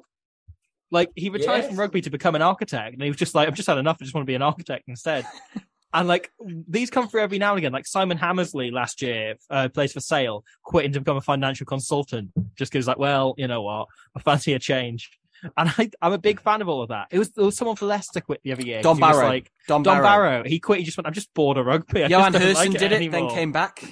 Yeah, I'm just, I just, I quite enjoy that. I quite enjoy players who just get tired of being involved in rugby all day, every day, and just go, you know what, I'm going to do something else. It's incredible because we hear in the 87 World Cup, like, oh yeah, this player has dreams of doing this one day, you know, being an actor one day or whatever. But here, it's like, oh, they're all professionals. They're all living their dreams now. And Al Baxter Yeah. still is that guy. Like, he dreams of one day becoming an architect and he managed it. He only played rugby in order to go to stadiums because he just loved looking at stadium architecture. He's got an in that way. Yeah, That's that's how you make the connections. Very smart. Yeah. Very smart. That- He he was- tactically became a pro rugby player. Hmm. so gutted that one of his World Cups was at home, so he couldn't go around and admire architecture from different places. Whereas here, he could go and see French architecture. He could have a full, full nose around Lyon and see all their statues.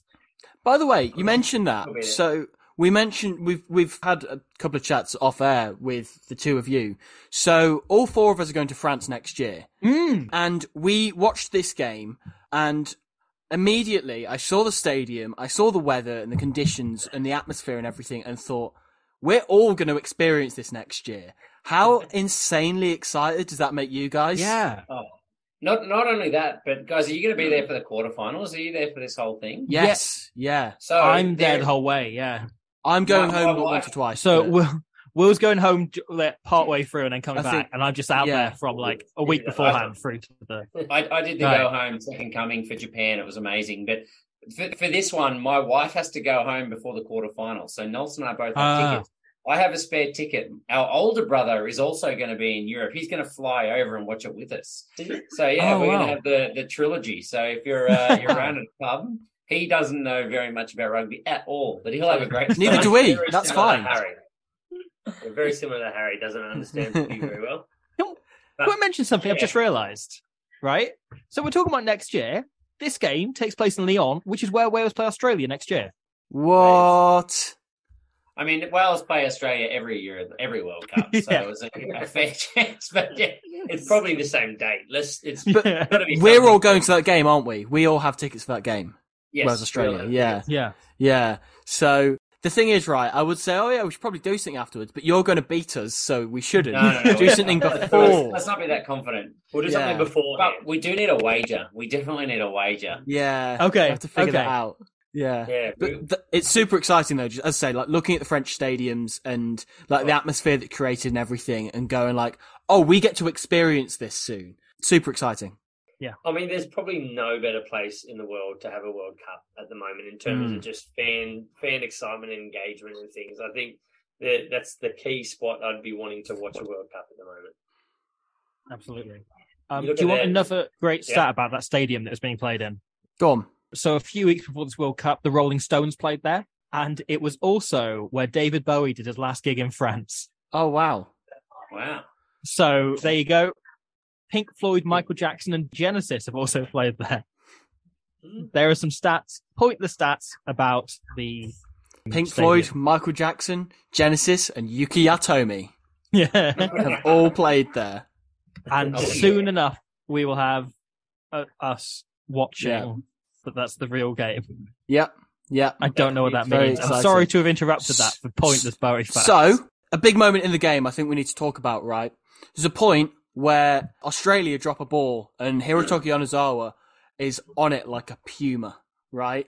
And Yeah. Sterling Mortlock The bastard goes, no, you're not having this, and pulls him back. It's it's almost as controversial as Lote Tuqiri's jumper, as far as I'm concerned. it's it's a huge moment in the game. Australia are at this point, granted, only 23 points up, but could have been a momentum swinging moment in the game. So referee Alan Lewis gives Japan the penalty on the 10 meter line, and you boys, you know, there's no drop goal, so I feel like I want to get your opinions on this moment in the game. Were your hearts in your mouths? Huge, huge moment. If anything, I, I thought I, I purposely didn't go back and look at the result for this one. And I thought this was the turning point. I thought this is when it all fell apart. The Wallabies looked rattled. Sterling Mortlock didn't know how to hold the defense back. And of course, the uh, the Japanese by who was their kicker? Who's their who's the ten? Oh no. Oh, oh is it oh no, Oh, no. they kicked it? Yeah. Oh no. He kicks the goal straight through the, the middle of the post, and it's like it's like it was nothing to him. Absolutely nothing. you knew at that point it was 23-3. They they brought it within three tries and they just scored three points. So you go if, if we keep going in these threes, they're they're a real chance. They're accumulating now. Yeah. They're accumulating now. It's Yeah. huge. so just so close at that point, I reckon. Right, It- cool. It means that Australia go in, luckily 23-3 up as we reach the Bundaberg halftime wrap sponsored by Panasonic rather than just halftime. That's that that is what it is referred to as That's as. another thing that happens during this is they keep I seemingly cutting to adverts and then they'll throw back with a presenter who will then just like step in and go. I mean, I wrote one of them down. He goes, the running game, Rocky Elsom, 16 nil kick to come. And it's like, he's just, he's just throwing in these weird like idioms almost about the game. He'll be, you know, he'll step in and go, jazz, three, four, mark form." 26 7. Did any of you see the subliminal advertising that came up at one point? So What there was was a point where the game did this thing where it faded to black, and it happened a handful of times. Then it Hmm. immediately comes back. But on one of them in particular, there was literally for one frame. It took me ages to actually pause it on the right one. Just suddenly, literally for one frame, up comes a link which says www.whychooseplasma.com.au. I went to this website and it no longer exists. That domain. That's a free Oh, yeah. domain. Well, they were ad breaks. That's probably just the last frame of the advert someone couldn't cut out. Genius to actually buy that domain name now with this podcast going out. Because I can imagine the traffic is going to skyrocket with all that Squidge and other Squidge have. Yeah. Another, you know, israelfaloud.com moment. Yeah. Yeah, yeah. Real yeah. opportunity. I'll reg- register that alongside. You know, Yeah. I until recently I just let it expire. I owned BrexitNegotiations.com as well, which I bought for a separate. I was do- it's a whole other thing. I was doing another show thing. I'd been asked to do something, I asked to do a segment for it. So I emailed a bunch of people from an official seeming account called Brexit at like so and so at BrexitNegotiations.com, and I got a few. Basically, I was trying to, I was trying to interview. I was trying to get a famous magician to bless Brexit. It was it. Look, it made sense at the time. Who was the Um. Was it Lottie Northern- Tuqiri. Northern Night? we can't say his name. He will appear. It was a. no, never mind. Let's not. Let's Hmm. another time. An- Another Anyway, time. Maybe Why Choose Plasma was advertised story. during the second half. Um, So what's, what's the momentarily. Yeah. answer? What's the answer? Why choose plasma? It's a good- good question. Well, I tried to find out by going to the going to the website, and it just said this domain does not exist. It's just like that. That's Okay. lost to history. That the answer Yeah. to that question. Why choose plasma? reason- for some reason, plasma TVs are no longer thriving. No. Who'd, who'd have thought? entirely because that website ran out. yeah. This they did say that this game was in high definition, and it made me realize that that's very subjective. It sucks. Yeah. That's that wasn't high def. Was this? This would have been the first World Cup shot in HD. Yeah. There you are. There's a Hmm. mildly interesting fact for Yeah. some people. Yeah. Second game Um, ever shot in HD. This in the World Cup. That is. Massive. So second half, second half. Yuki Yatomi does a random grubber to Lote Tuqiri. I just think, yeah, what a guy. You go, Yatomi. You keep doing you.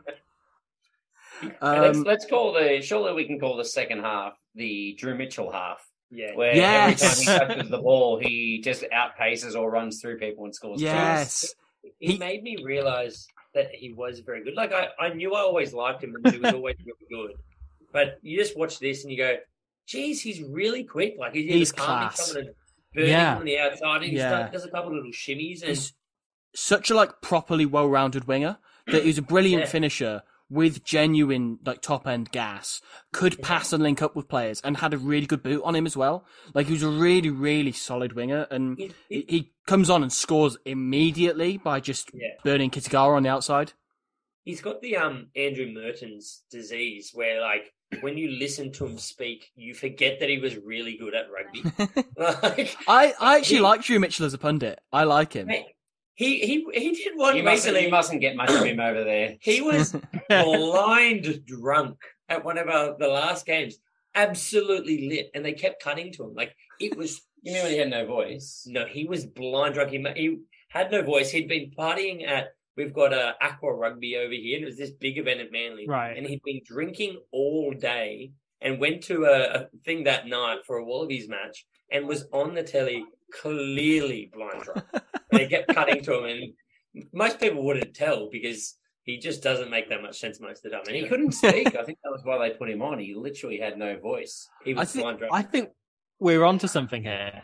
I think drunk punditry is the way forward. I think so. Look, we uh, should we one day do an get- episode of this drunk. I don't know why we didn't do that in '87. Maybe when we do 1991, we'll do the whole series hammered. No, no, no, no, no. I want to go full in. I want next Six Nations, a couple of months time, right? ITV need a full panel of Brian O'Driscoll, Jonny Wilkinson, and Sir Clive Woodward laddered. Well, if you if you need to sell it to them, sign us up. We'll get drunk with you. We'll just live stream a game and, and commentate it, especially if it's Australia versus Wales, Wales at some point, and do that. That'd, that'd be some good gear. That I, sounds I good. have heard. I remember hearing somewhere that Squidge Rugby had the most, the second most viewers out of any group in all of rugby in the world. That was only second to Rugby World Cup, the uh, International Rugby Board. Wow. And with Bernard Laporte now being stood down, I believe that makes you two the most powerful people in all of world rugby. If anyone can do it, it's you guys. I think just make a few phone calls, boys. It'll be a piece of cake. Make one phone call to Clive Woodward. Be like, look, I've got 20 shots of tequila with your name on them. Let's celebrate your win last month in the 2003 World Cup where you live permanently. Mitchell will do it for free. Can you imagine the experiment? How many shots of tequila does it take Clive Woodward to, to become palatable? Do we have to do the shots? Or is he doing the I, shots? I think he does them. Okay. Yeah, that'd be good. He get- I like it. like no after two he'll just start calling for eddie jones to resign again just be constant We've definitely going to do alternative drunk commentating. Make it make it happen, boys. We're on yeah yeah Yeah, that is the only circumstance under which I will see Clive Woodward on television again. Be good. Good gear. Oh, that's incredible. my We have to brain is just happen. mentally running through any internationals or former internationals i think i could like like so i had a moment this weekend where i was mm. at the ospreys leicester game and like i was in a little like bar beforehand and a bunch of ospreys players walked by mm. and Dewi Lake, Wales hooker, like as he was leaving the room, came up to me and went, You're right, how are you going? You know, like we know each other slightly, but haven't spoken in a while and don't know each other well enough to have a proper chat. So I went, Yeah, all right, how are you? And he was like, Yeah, all right, and then walked off. And so clearly he recognized me, but had no idea where from and came over to just say hi. Thought you were one of the I- youngsters in the squad, clearly. yeah, yeah. very small. Look, I- I'd personally, I'd love to see uh, if we're doing this drunk commentary, Sterling Hmm. Mortlock get get drunk and, and have a crack at it. It- Speaking of Japan and Australia, at the last World Cup in Japan, I met Sterling Mortlock and had Oh wow. far too many sakis with the bloke, and he he was literally down, so keen to come to karaoke with us. And I was just so in awe of the bloke. So What did he sing? No, this is He got scared off by Nelson's huge erection. It wasn't that big, but it was there. That's what matters. Um, I immediately put my notebook down when you said all of this. How mu- how did he handle his booze? oh, he was he was good. He drank me under the table because Hmm. we were. It was actually a, a Wallabies function, and they came. I was drinking whiskey and sake, but mainly Japanese whiskey, and they would come and free pour it from behind your shoulder and fill up your glass. So you couldn't keep count of what you were drinking. And he, I'm pretty sure he was drinking beer. So I was going like one for one with one of my all-time heroes, talking about his gloves, that sort of stuff. And he's like, "I mean, let's go to karaoke," and was selling us on the idea of karaoke. We got downstairs, and he's like, "Oh, I, I'm too drunk, I can't do it." And he jumped in a cab and Oh. left. We went to karaoke's, and this is one of the moments that I've definitely let Japan get on, top of me. And I'd ended up vomiting in the waiting room of karaoke. And I'm, I, it's not a typical behavior for me. But the one other Aussie bloke that came up with us and was, was keen to come just walks over, uses his hands, scoops up all the vomit on the ground and goes and walks over and puts it in the bin. And all I can remember out of that is Is this going, a Wallaby test player? no, no, it wasn't a test player. but I just remember sitting there going, thank God Sterling Mortlock didn't come and have this moment ingrained into if he ever sees me again. And so I'm so thankful he didn't actually come sing karaoke. Okay, fair enough. Fair enough. That could have been very not memorable. Memorable's the wrong word. I imagine you don't Yeah. remember much of it. Without the vomiting, it could have been, if he came to karaoke, one of my lifetime highlights. Yeah. But he. Hopefully, you still can recreate that in did it. France. Hopefully, one of your Wallaby heroes does go on a night out with karaoke with you in France. I'd Maybe that needs- that. I'd love that. Maybe try and make that happen. Yeah, we can make that happen. Drew happen. Mitchell will be there pissed. You know yeah. Yeah, yeah, definitely yeah, commentating. yeah. When Ten out of I ten was would in- sing karaoke with Drew Mitchell. See, I had a similar but completely different experience when I was in Japan. In that, I once ended up drinking in a room. I, I later that night ended up in the middle of the square in I think it was Kam- Kamashi maybe Kumamoto. It was Kumamoto. In the middle of the square, the police had to come and break it up because we had a game of sevens in the middle of the square that night. All of us drunk, including one like I think Danish international.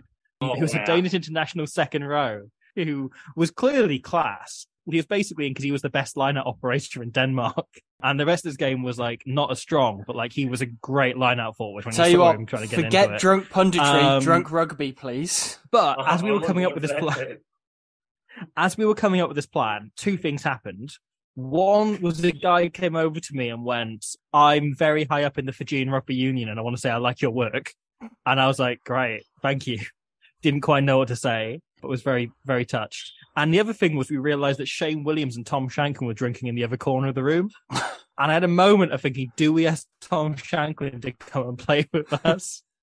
Yes. do we do we ask as as a different bald number 13 i wondered you know as a link up to sterling mortlock we did not but the police did have to break up the game at 2 a.m We we had uh, um, which is a huge shame we had a game of rugby broken up in Japan as well. uh, Mm, with, oh, uh, really? the, our third our third podcaster Kagi. Mm. We do you know when the uh the was it the tsunami? Not the tsunami. What did they have the um, Yeah, the typhoon. Mm. Yeah, so we we rushed, jumped on a train, got out of the city, and we were in some other city. I can't even remember where it was. Mm. And we went uh, during a lull in the storm. We're like, this is the perfect time. Let's go outside and just pass the footy around and play some touch footy.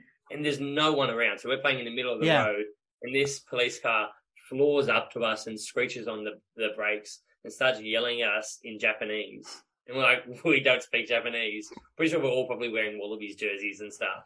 And they're like, go inside. You're not allowed to be outside. I'm like, yeah, that's probably fair. But all, we want to, all we want to do is pass a footy in the middle of a, you know, a, a big storm. Because surely, if we're talking about people drinking and, and commentating and personalities in uh, in France next year, surely the man has to be Matt Giteau. Not only is Oh. he relevant to this pod because he started at twelve and he was the Wallabies backup nine and ten as well. But on top of that, he obviously played for Toulon for what seven years. He's clearly Mm. the Mhm. prince of Toulon. I assume he owns most of the city by this point. he uh, he owned a wine wi- a wine company for a little while with Drew Mitchell and Adam Ashley Cooper as well. If there's one Mm. person that we can get on the beers or on the wines in France to try and tell some yarns, surely it's Matt Giteau. Yeah, Good shout. yeah, that's a great Does love a beer. Does Yeah. love a beer. And uh, I mean, I'm going to put it that he's got is it two sons. They're future Wallabies. His his Mm. sister oh, yeah married course. Buddy Franklin, who was one of the best ever AFL players in Australia, and the guy is Right. enormous. So there is some amazing. And she's played rugby union for Australia, hasn't she, as well? Like, she's I got a fair so. few caps, Or yeah. was it? Or was it one of was? I I think it could have been that his sister did as well. yeah, I think so. I think so. Yeah, Kirsty Christy Giteau, Gitter, Christy Christy, Giteau, Christy- Christy. Giteau. Christy, Christy, Yeah. Yeah. Christy, dual, uh, Yeah. Christy Gitto, dual code rugby international. Wow. player. So always- Okay. Also So those A lot of talent travel. in that. That's what Yeah. we know. Well, Yeah. their dad, yeah, his their dad was a, a rugby league player as well. For sure. Right. Wow. Canberra. Okay. And, and his wife played for uh, one of the franchises in the netball in Australia as well. So there's some good. Wow. genetics. Okay. Jesus, yeah, that's just carrying on throughout the family. That that This is- name is yeah, Yeah, like Getting Roman passed and down. Tamak esque level of like yeah, prodigy scary. lined Yeah, up. yeah. That's very scary. So sign them up So- now. We're going to get schooled by Matt Giteau's kids in a car park in France next year. That's what we're saying. yeah, yeah. They've broken up I'd love that. I'd love that. Yeah, so, And then go sing karaoke with Mortlock. Done. Yeah, that's that's the dream evening for this pod. Let's make it happen. Genuinely, Yeah. in Lyon somewhere next year when the Wallabies play Australia, let's have a late night game. Wallabies touch play in a car park somewhere. Yeah, yeah, yeah. Let's Let's that happen. find somewhere in Lyon and let's we can tweet That's what we'll about it. do. We can make this happen. Yeah, we'll we'll get as many people down as we can. That's that's fine. sounds great. Adam Ashley Cooper scores a try. Nathan Sharpe makes a. Sorry to link back to the actual podcast that we're doing, Well, we're talking rugby. No, yeah, apparently so. But Nathan Sharpe makes a little bit of a break, and George Gregan is just on it and follows him up and links up with Ashley Cooper. It's very nice. Always enjoy watching Adam Ashley Cooper score because he always hmm. enjoys it Oh, as, like, as much great himself. try. Yeah, Yeah, and he doesn't see much the ball, but like he makes the most of it when he does. he certainly does. Hmm.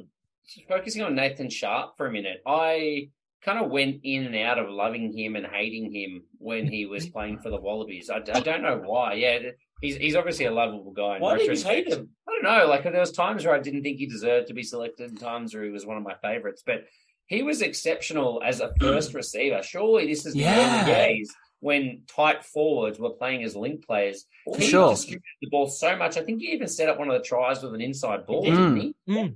Yeah, And he yeah, up- And he scored a try himself at the start. yeah. Unbelievable game. He was another one of those players who saved all of his best performances to be against Wales. Yeah. But it, it was that thing that we see a lot now where you have a forward kind of position, as you say, a first receiver, then you've got kind of plays out Yeah. the boot, and you can then Mm. do further playmaking when you've got someone else there. Like Nathan Sharpe being so good at that and making those decisions last second is what are we talking? Like 10 years ahead of his time? Yeah, definitely, Yeah. definitely. Like eight years at least? yeah, Probably ahead of that becoming like a widespread tactic. But just because he was great at it, they could do Yeah. that early. Like Yeah. there's a couple of points where Larkham's bringing in like pods of forwards to play off 10 and so on in that very similar system. Like there's a lot of stuff that's really interesting the Wallabies are doing that are Mm. kind of, as I said, like are now catching on. We're- By the way, talking go a on. two meter man, two meters as well. He's not. He's not just your flanker that you're slotting in. The bloke's two meters tall. Yeah, yeah, it's insane. Can we quickly talk about the George Smith try, please? Because Oh my he, God. he is a freak. So he first, first and foremost, like chases a kick and sprints into the Japanese half. Right, Australia tackle Japan, set up a tackles- break down the edge of the twenty-two, He tackles Japan. and then yeah, he flies off the line, nails who's it's Vatuvei he nails as well, isn't it? Taira, the outside center. Oh, yeah, Taira. That was it. That's it. That's it. He, he nails nails him, and then before like, he nails him without even falling on the floor himself. So he stays on his feet the entire time. At this point, the law stated that the tackler didn't have to get back on side; could just pick up the ball. And Taira dropped the ball. Smith picks it up and just runs into the corner.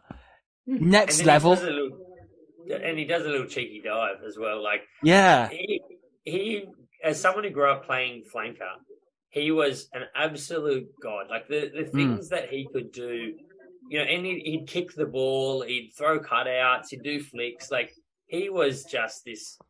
I remember when he came back to the Wallabies and to Australian rugby in the end of his career, and Hooper and Pocock were both running around at the time, hmm. and obviously both exceptional players in their own right. And he, he run he strolls back into Super hmm. Rugby, age 33, 34, something like that. And he ended up finishing the season with more turn- turnovers than Yeah. Pocock and more runs and tackle busts than Hooper. I did a weekly weekly stat. How? How is that possible at that age to be that freaking good? the stuff he managed at the end of his career was just genuinely insane. He got Premiership, uh, English Premiership Player of the Year, playing for Bristol at the age of thirty-nine, I believe, which is just ridiculous.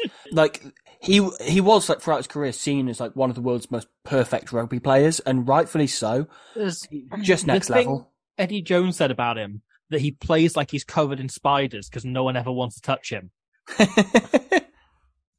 Which he- you get a real sense of that in both him making the tackle and then his break afterwards, and He's his hair my- as well. Single handedly my fir- my most favorite player, I think, Hmm. ever to Yeah. take a rugby field. He's he's that good. yeah. And, and he had a brother as well, Tyrone Smith. Did you guys know anything about his brother? I didn't know he had a brother. yeah, he was a centre, Yeah. played Brumbies, stuff like that. He was pretty solid too, to be fair. He was. He'd, he'd put some hits on in the centres, but I mean, he was nowhere near. It wasn't like the exceptional world class talent like of No, George Smith. Good. It's yeah, yeah, no, that's fair enough. That's fair enough. We've got, I think, two more tries that we so can one thing on George Smith. do. Oh, go on. very quickly. Just like so, his hair stands out because he does not look like the George Smith you remember at this period. No, because in January of that year, of 2007, so December, January, he had shaved his head off, cut all his dreadlocks off. shaved his head off. yeah, it was. He saw that one tackle earlier where someone had his head taken off, Yeah. Yeah. and when Shaved solidarity out with Gregan, yeah, fellow George has got to stick together. So yeah, he he shaved the dreadlocks off and gave some of them directly to kids with cancer, and the other ones he auction- Oh. auctioned off to raise money for them. And then this is it slowly starting to grow back, and it looks mad as a look if he'd chosen. it, Yeah. but it's him trying to grow his dreadlocks back at the time. Yeah. To quote Ben Tune on the comms, rubbish haircut, great try. Yeah, Ben Tune, who scored in a World Cup final, which is the one course. fact Yeah. w- note worth knowing about him. Uh-huh. Yeah. But the, but the commentator mentions a few times now. If anyone knows about knee injuries, it's Ben Tune. yes. Oh, yeah. That's pretty rough. Speaking of, at one point, the Wallabies bring on Mark Gerrard, and I go, oh, Mark Gerrard's on. Because I've only seen him play for the Wallabies once, and that was his final test against Samoa, where he was terrible. So that is kind of my memory of Mark Gerrard as a Wallaby. But he comes on for about two minutes, then goes off. So literally I've written down Mark Gerrard on, ellipsis, and then try, oh, Mark, Mark Gerrard off. So it was very short turnaround. He's, a funny he's a funny player, Mark Gerrard, because I, I remember him being a pretty good player. Like Mm. He was great. yeah, He was I- very good. And, and the back end of his career, I think he got better he had and a, better. I think he had quite a few injuries Yeah. as well uh, for, for a few years there. But yeah, no, he he was a pretty good player. But yeah, it was within a couple minutes he was taken off injured, and the Wallabies decide. John Connolly goes, you know what? We'll play with fourteen men. That's fine. We don't want to risk anyone else getting injured. We'll play with fourteen. That's fine. Yeah. And there was no issues, Sure. realistically. Shortly after this, Mark Gerrard goes on to play for Tonga in a coronation match to celebrate the King of Tonga. What? I don't know uh, either. Wow. He um There we go. he's now forty years old. He's still playing third grade footy for Warringah in the Shute Shield, and he's 191 centimeters. He's a big man, but he was pretty lean back then. He is Mm. now not lean. He is substantially wider, and his son plays, I think, at 10 or 12 for Warringah third Right. and fourth grade as well. Yeah, Okay. So the two of them are running around together, and he's still That's cool. up. Like, Yeah, no, that I've got to respect that. I've got to respect that that Oh, he's so he's good. played for long enough that he's playing with his son and Sweet. clearly His doing well. sister, sister also played for Australia in netball, similar Yeah. to what we were saying about the Giteaus. Like clearly a big sporting family. Yeah, fair play, fair play. Credit where it's due. We'll wrap up these last two tries. I think there's Yeah. Berrick Barnes makes that sec- scores that second try where Drew Mitchell makes it up with a break and just kind of links up with him. That's not much to really say about that. I don't think Giteau's good in that he he has the the last touch on the ball before giving it to Barnes. He could have picked his man to give that to. Really. Yeah. Oh, there's the Latham one as well, where we've talked about Oh, it already. yeah. But the notable thing Oh, about yeah. Latham's first kick, which we forgot to mention, he chips a medic. Oh, I, I missed that that. whole that whole phase play is mental. The the physio is hunched over the hooker for Japan, who is face down, and Japan play at the injured player for about two phases in a row. Why did and they the avoid just him? goes, Play through, like play on, it's all okay. Yeah. That's where the gaps are. And as you said, they put that little dumb grubber through. Latham Oh. picks up and immediately runs straight at the same player before putting that chip over. It's just like, why are you constantly targeting this poor bloke It's- on the floor? Guys, we all know that's where the gaps are. They were, and they were. Yeah. it's smart footy back in the day, all right? Drew Mitchell scores another try where Matt Dunning, what a break, and what a Oh. mi- miss pass as well. Oh, You- yeah. the you wanted to word. will him to go big wrong. word. It was a basketball No, goal, it was, a, it was a long ball to Berrick Barnes. It's beautiful. Yeah, it's incredible. It's incredible. And then Mitchell just finishes that off. Looks very easy for someone like Mitchell. Great step inside as well. And the final try is scored by Freier, last play of the game, try from short range. I believe that's all the tries done. We've done the last Ooh. few in quick succession because we're approaching the two hour mark. But There's one great set move that Japan run off a tap penalty where they set up their entire team and they take ages waiting for everyone to set up. And then we have Yamamoto pass it to Ono, who just kicks it dead. yes, Wise move. Brilliant. And- move. it's like Lote Tuqiri sees that ball coming towards him and goes, "Go on then, Oh, yeah. go on then. I know, I know where this is going." Oh, yeah, he just gave him some space behind it and just left him. But Yeah, I mean, that's the safest place for the ball to be for Japan, isn't it? Out of field. Mm.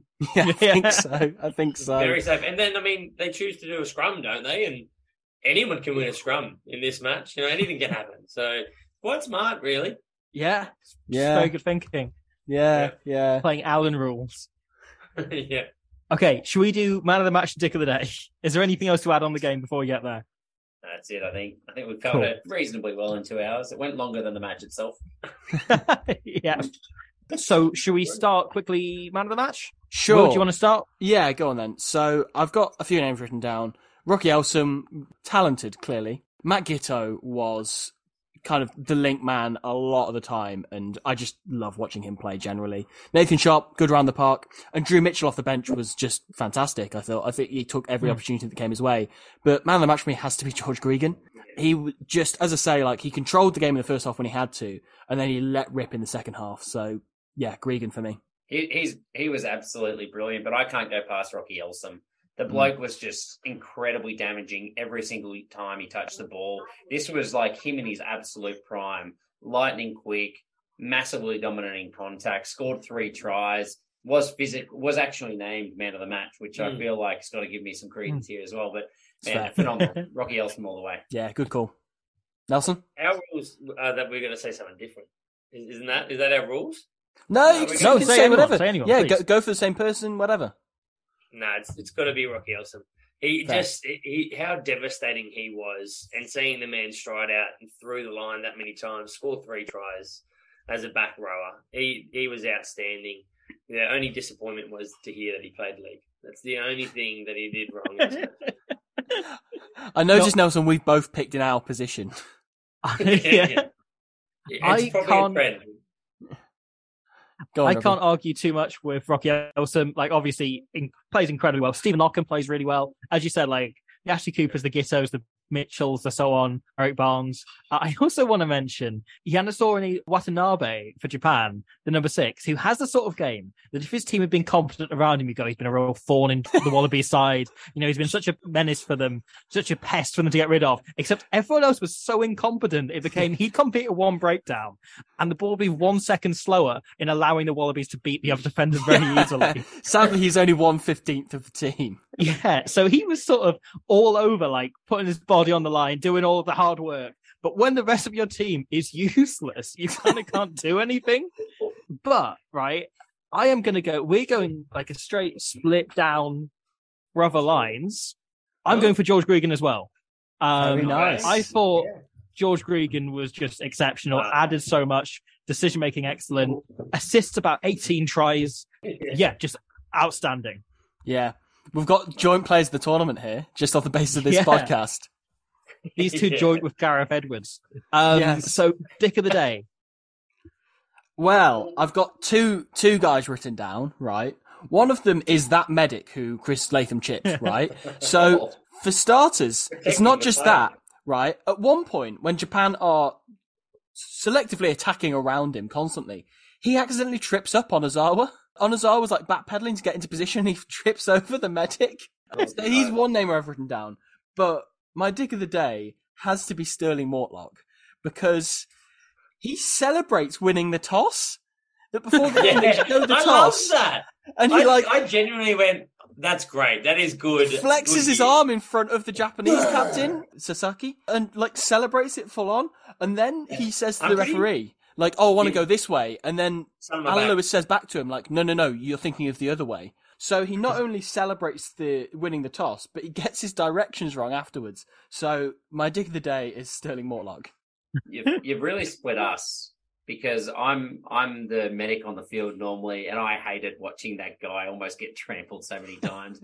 and Nelson's absolutely the guy that celebrates in someone's face about winning a toss. Fuck yeah. I love that. I, I'm pretty sure I wrote down that I loved that moment. Like that was the first note I had. Sterling Mortlock, captain, cheering, winning. And look, Imagine he- how good he would have been at karaoke if he's got that Oh, energy at coin toss.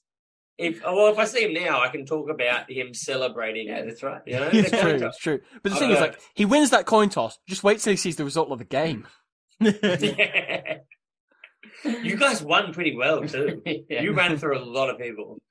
for, for the dick of the day, I mentioned before, I'm gonna I'm gonna I'm gonna put up Chris Latham because it's not often that a front rower, specifically one in the mold of Matt Dunning, calls for a chip and chase down the blind side from the uh, halfback, and then would have actually scored if it wasn't for Latho blowing past him and would have knocked the ball on a meter out from the line. So it would have been some try for Matt Dunning, and he was absolutely robbed by Chris Latham. Oh well, Chris Latham does does justify it by scoring a drive over try himself. So Yeah, that doesn't make Dunning feel any better.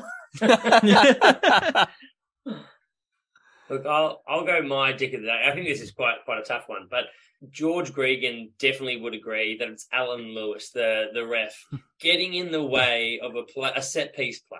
Yes. Yes, he. he- I mean, the commentators talked about it. He's clearly going to get the George Gregan stare there. Lote was was un- unhappy about it too. I mean, what sort of brilliance did we miss there? There Great wasn't many moments Yeah. of brilliance in that match, or many chances for the Wallabies, and they he really screwed that one up for them. yeah, yeah. He he really really kept that scoreboard down. yeah, exactly. Speaking of keeping the scoreboard down, I've kind of got three nominations. One is Japan in general. Um, Okay. One is John Kirwan for Japan in general, and the other Very one is fair. Daisuke Ohata for being injured. Um, so he could have turned the, day game. He could have changed the game. Is Daisuke Ohata because who knows what uh, this game could have been very very different. They might if have won. playing. You know. They might have won with him. look, he could have clawed back single handedly what like fifty to sixty points. Yeah, So exactly. maybe they've only lost by forty. It's a great. We're one Wallabies game into here, and Sam Norton Knight has got out unscathed. He's not got a nomination. Nor is Anthony dick of Fainga. Oh, so there it is. No, no, it's a branch of Barclays. So, Harry Nelson, thank you very much for joining us. Where can people find you? Where can people find Draft Rugby? Please tell us everything. Uh, it's just at Draft Rugby on any of your socials. Definitely most active on Twitter, so that's where we'll be. We're off the. We have just released the Royal Rumble with some of the other uh, rugby podcasters, Yes, which is always great Yeah. fun. So that was our kind of year in review. So highly recommend that one, I guess, with yeah some of our good friends there. And then we'll probably be most active again leading into Super Rugby early, maybe early next year, mid Jan, something like that, where we start all our previews, things like that as well. That's pretty. Could I also ask you both to plug your like personal accounts because they're both very much worth following for anyone Oh, just absolutely. any interest in Australian rugby. Yes, I will double check what my account is. I'm I, I am at Harrison Dale eighty eight. Look, I've got a couple. I'll, I'll, my main one is here we go. Nelson H. Dale. But if you want to get my one with the biggest following, it's at Adam Brutt, sir. I have 78,000 followers. It's a David Attenborough parody account that I don't use. So if you uh, feel free to like that because I feel like I can sell that one day for some money. So there we go. It's gonna have a it's a bigger following and bigger influence on World Rugby than Squidge Rugby has one day. But Absolutely, Um, undoubtedly. yeah, thank you both for doing this. when. I get It's arrested always... for corruption in six months' time. yeah, next in heir, heir to the throne. No, thank you for coming on. This is this is always like a real highlight of each series. I think doing the Wallabies game where we just talk about them running riot. So yeah, I've really enjoyed this as always. So w- we'll see you on whatever our next World Cup is, no doubt. Looking forward to it, fellas, and we'll see you next year in France. start Yeah, we'll see you in. France. Yeah, we'll we'll definitely have to keep in touch about that nearer the time. Get, That'd be get ready great. for your sevens. Yes. yeah. Thanks for doing it. No, that's that's been wonderful. That's been a very lovely time. Thank you. I'm off to go and just try and get the Sam Norton eye out of everything because he is now every face I see. and we'll see you next week for Italy against New Zealand in the Rugby World Cup, which is another very tight encounter in the same spirit as this game. Thank you, thank you once again, Harry. Thank you, Dale. No, thank you. Thank you, first. Nelson. First names, all first- Thank you, Will. first names, Thank you, good. Owen. Uh, the other Harry. yeah. Thank you all. Uh, and yeah, good, good, goodbye. Bye. Hooroo. Hey, it's Paige DeSorbo from Giggly Squad. High quality fashion without the price tag. Say hello to Quince. I'm snagging high-end essentials like cozy cashmere sweaters, sleek leather jackets, fine jewelry, and so much more. With Quince being 50 to 80% less than similar brands. And they partner with factories that prioritize safe, ethical, and responsible manufacturing. I love that. Luxury quality within reach. Go to quince.com slash style to get free shipping and 365 day returns on your next order. Quince.com slash style.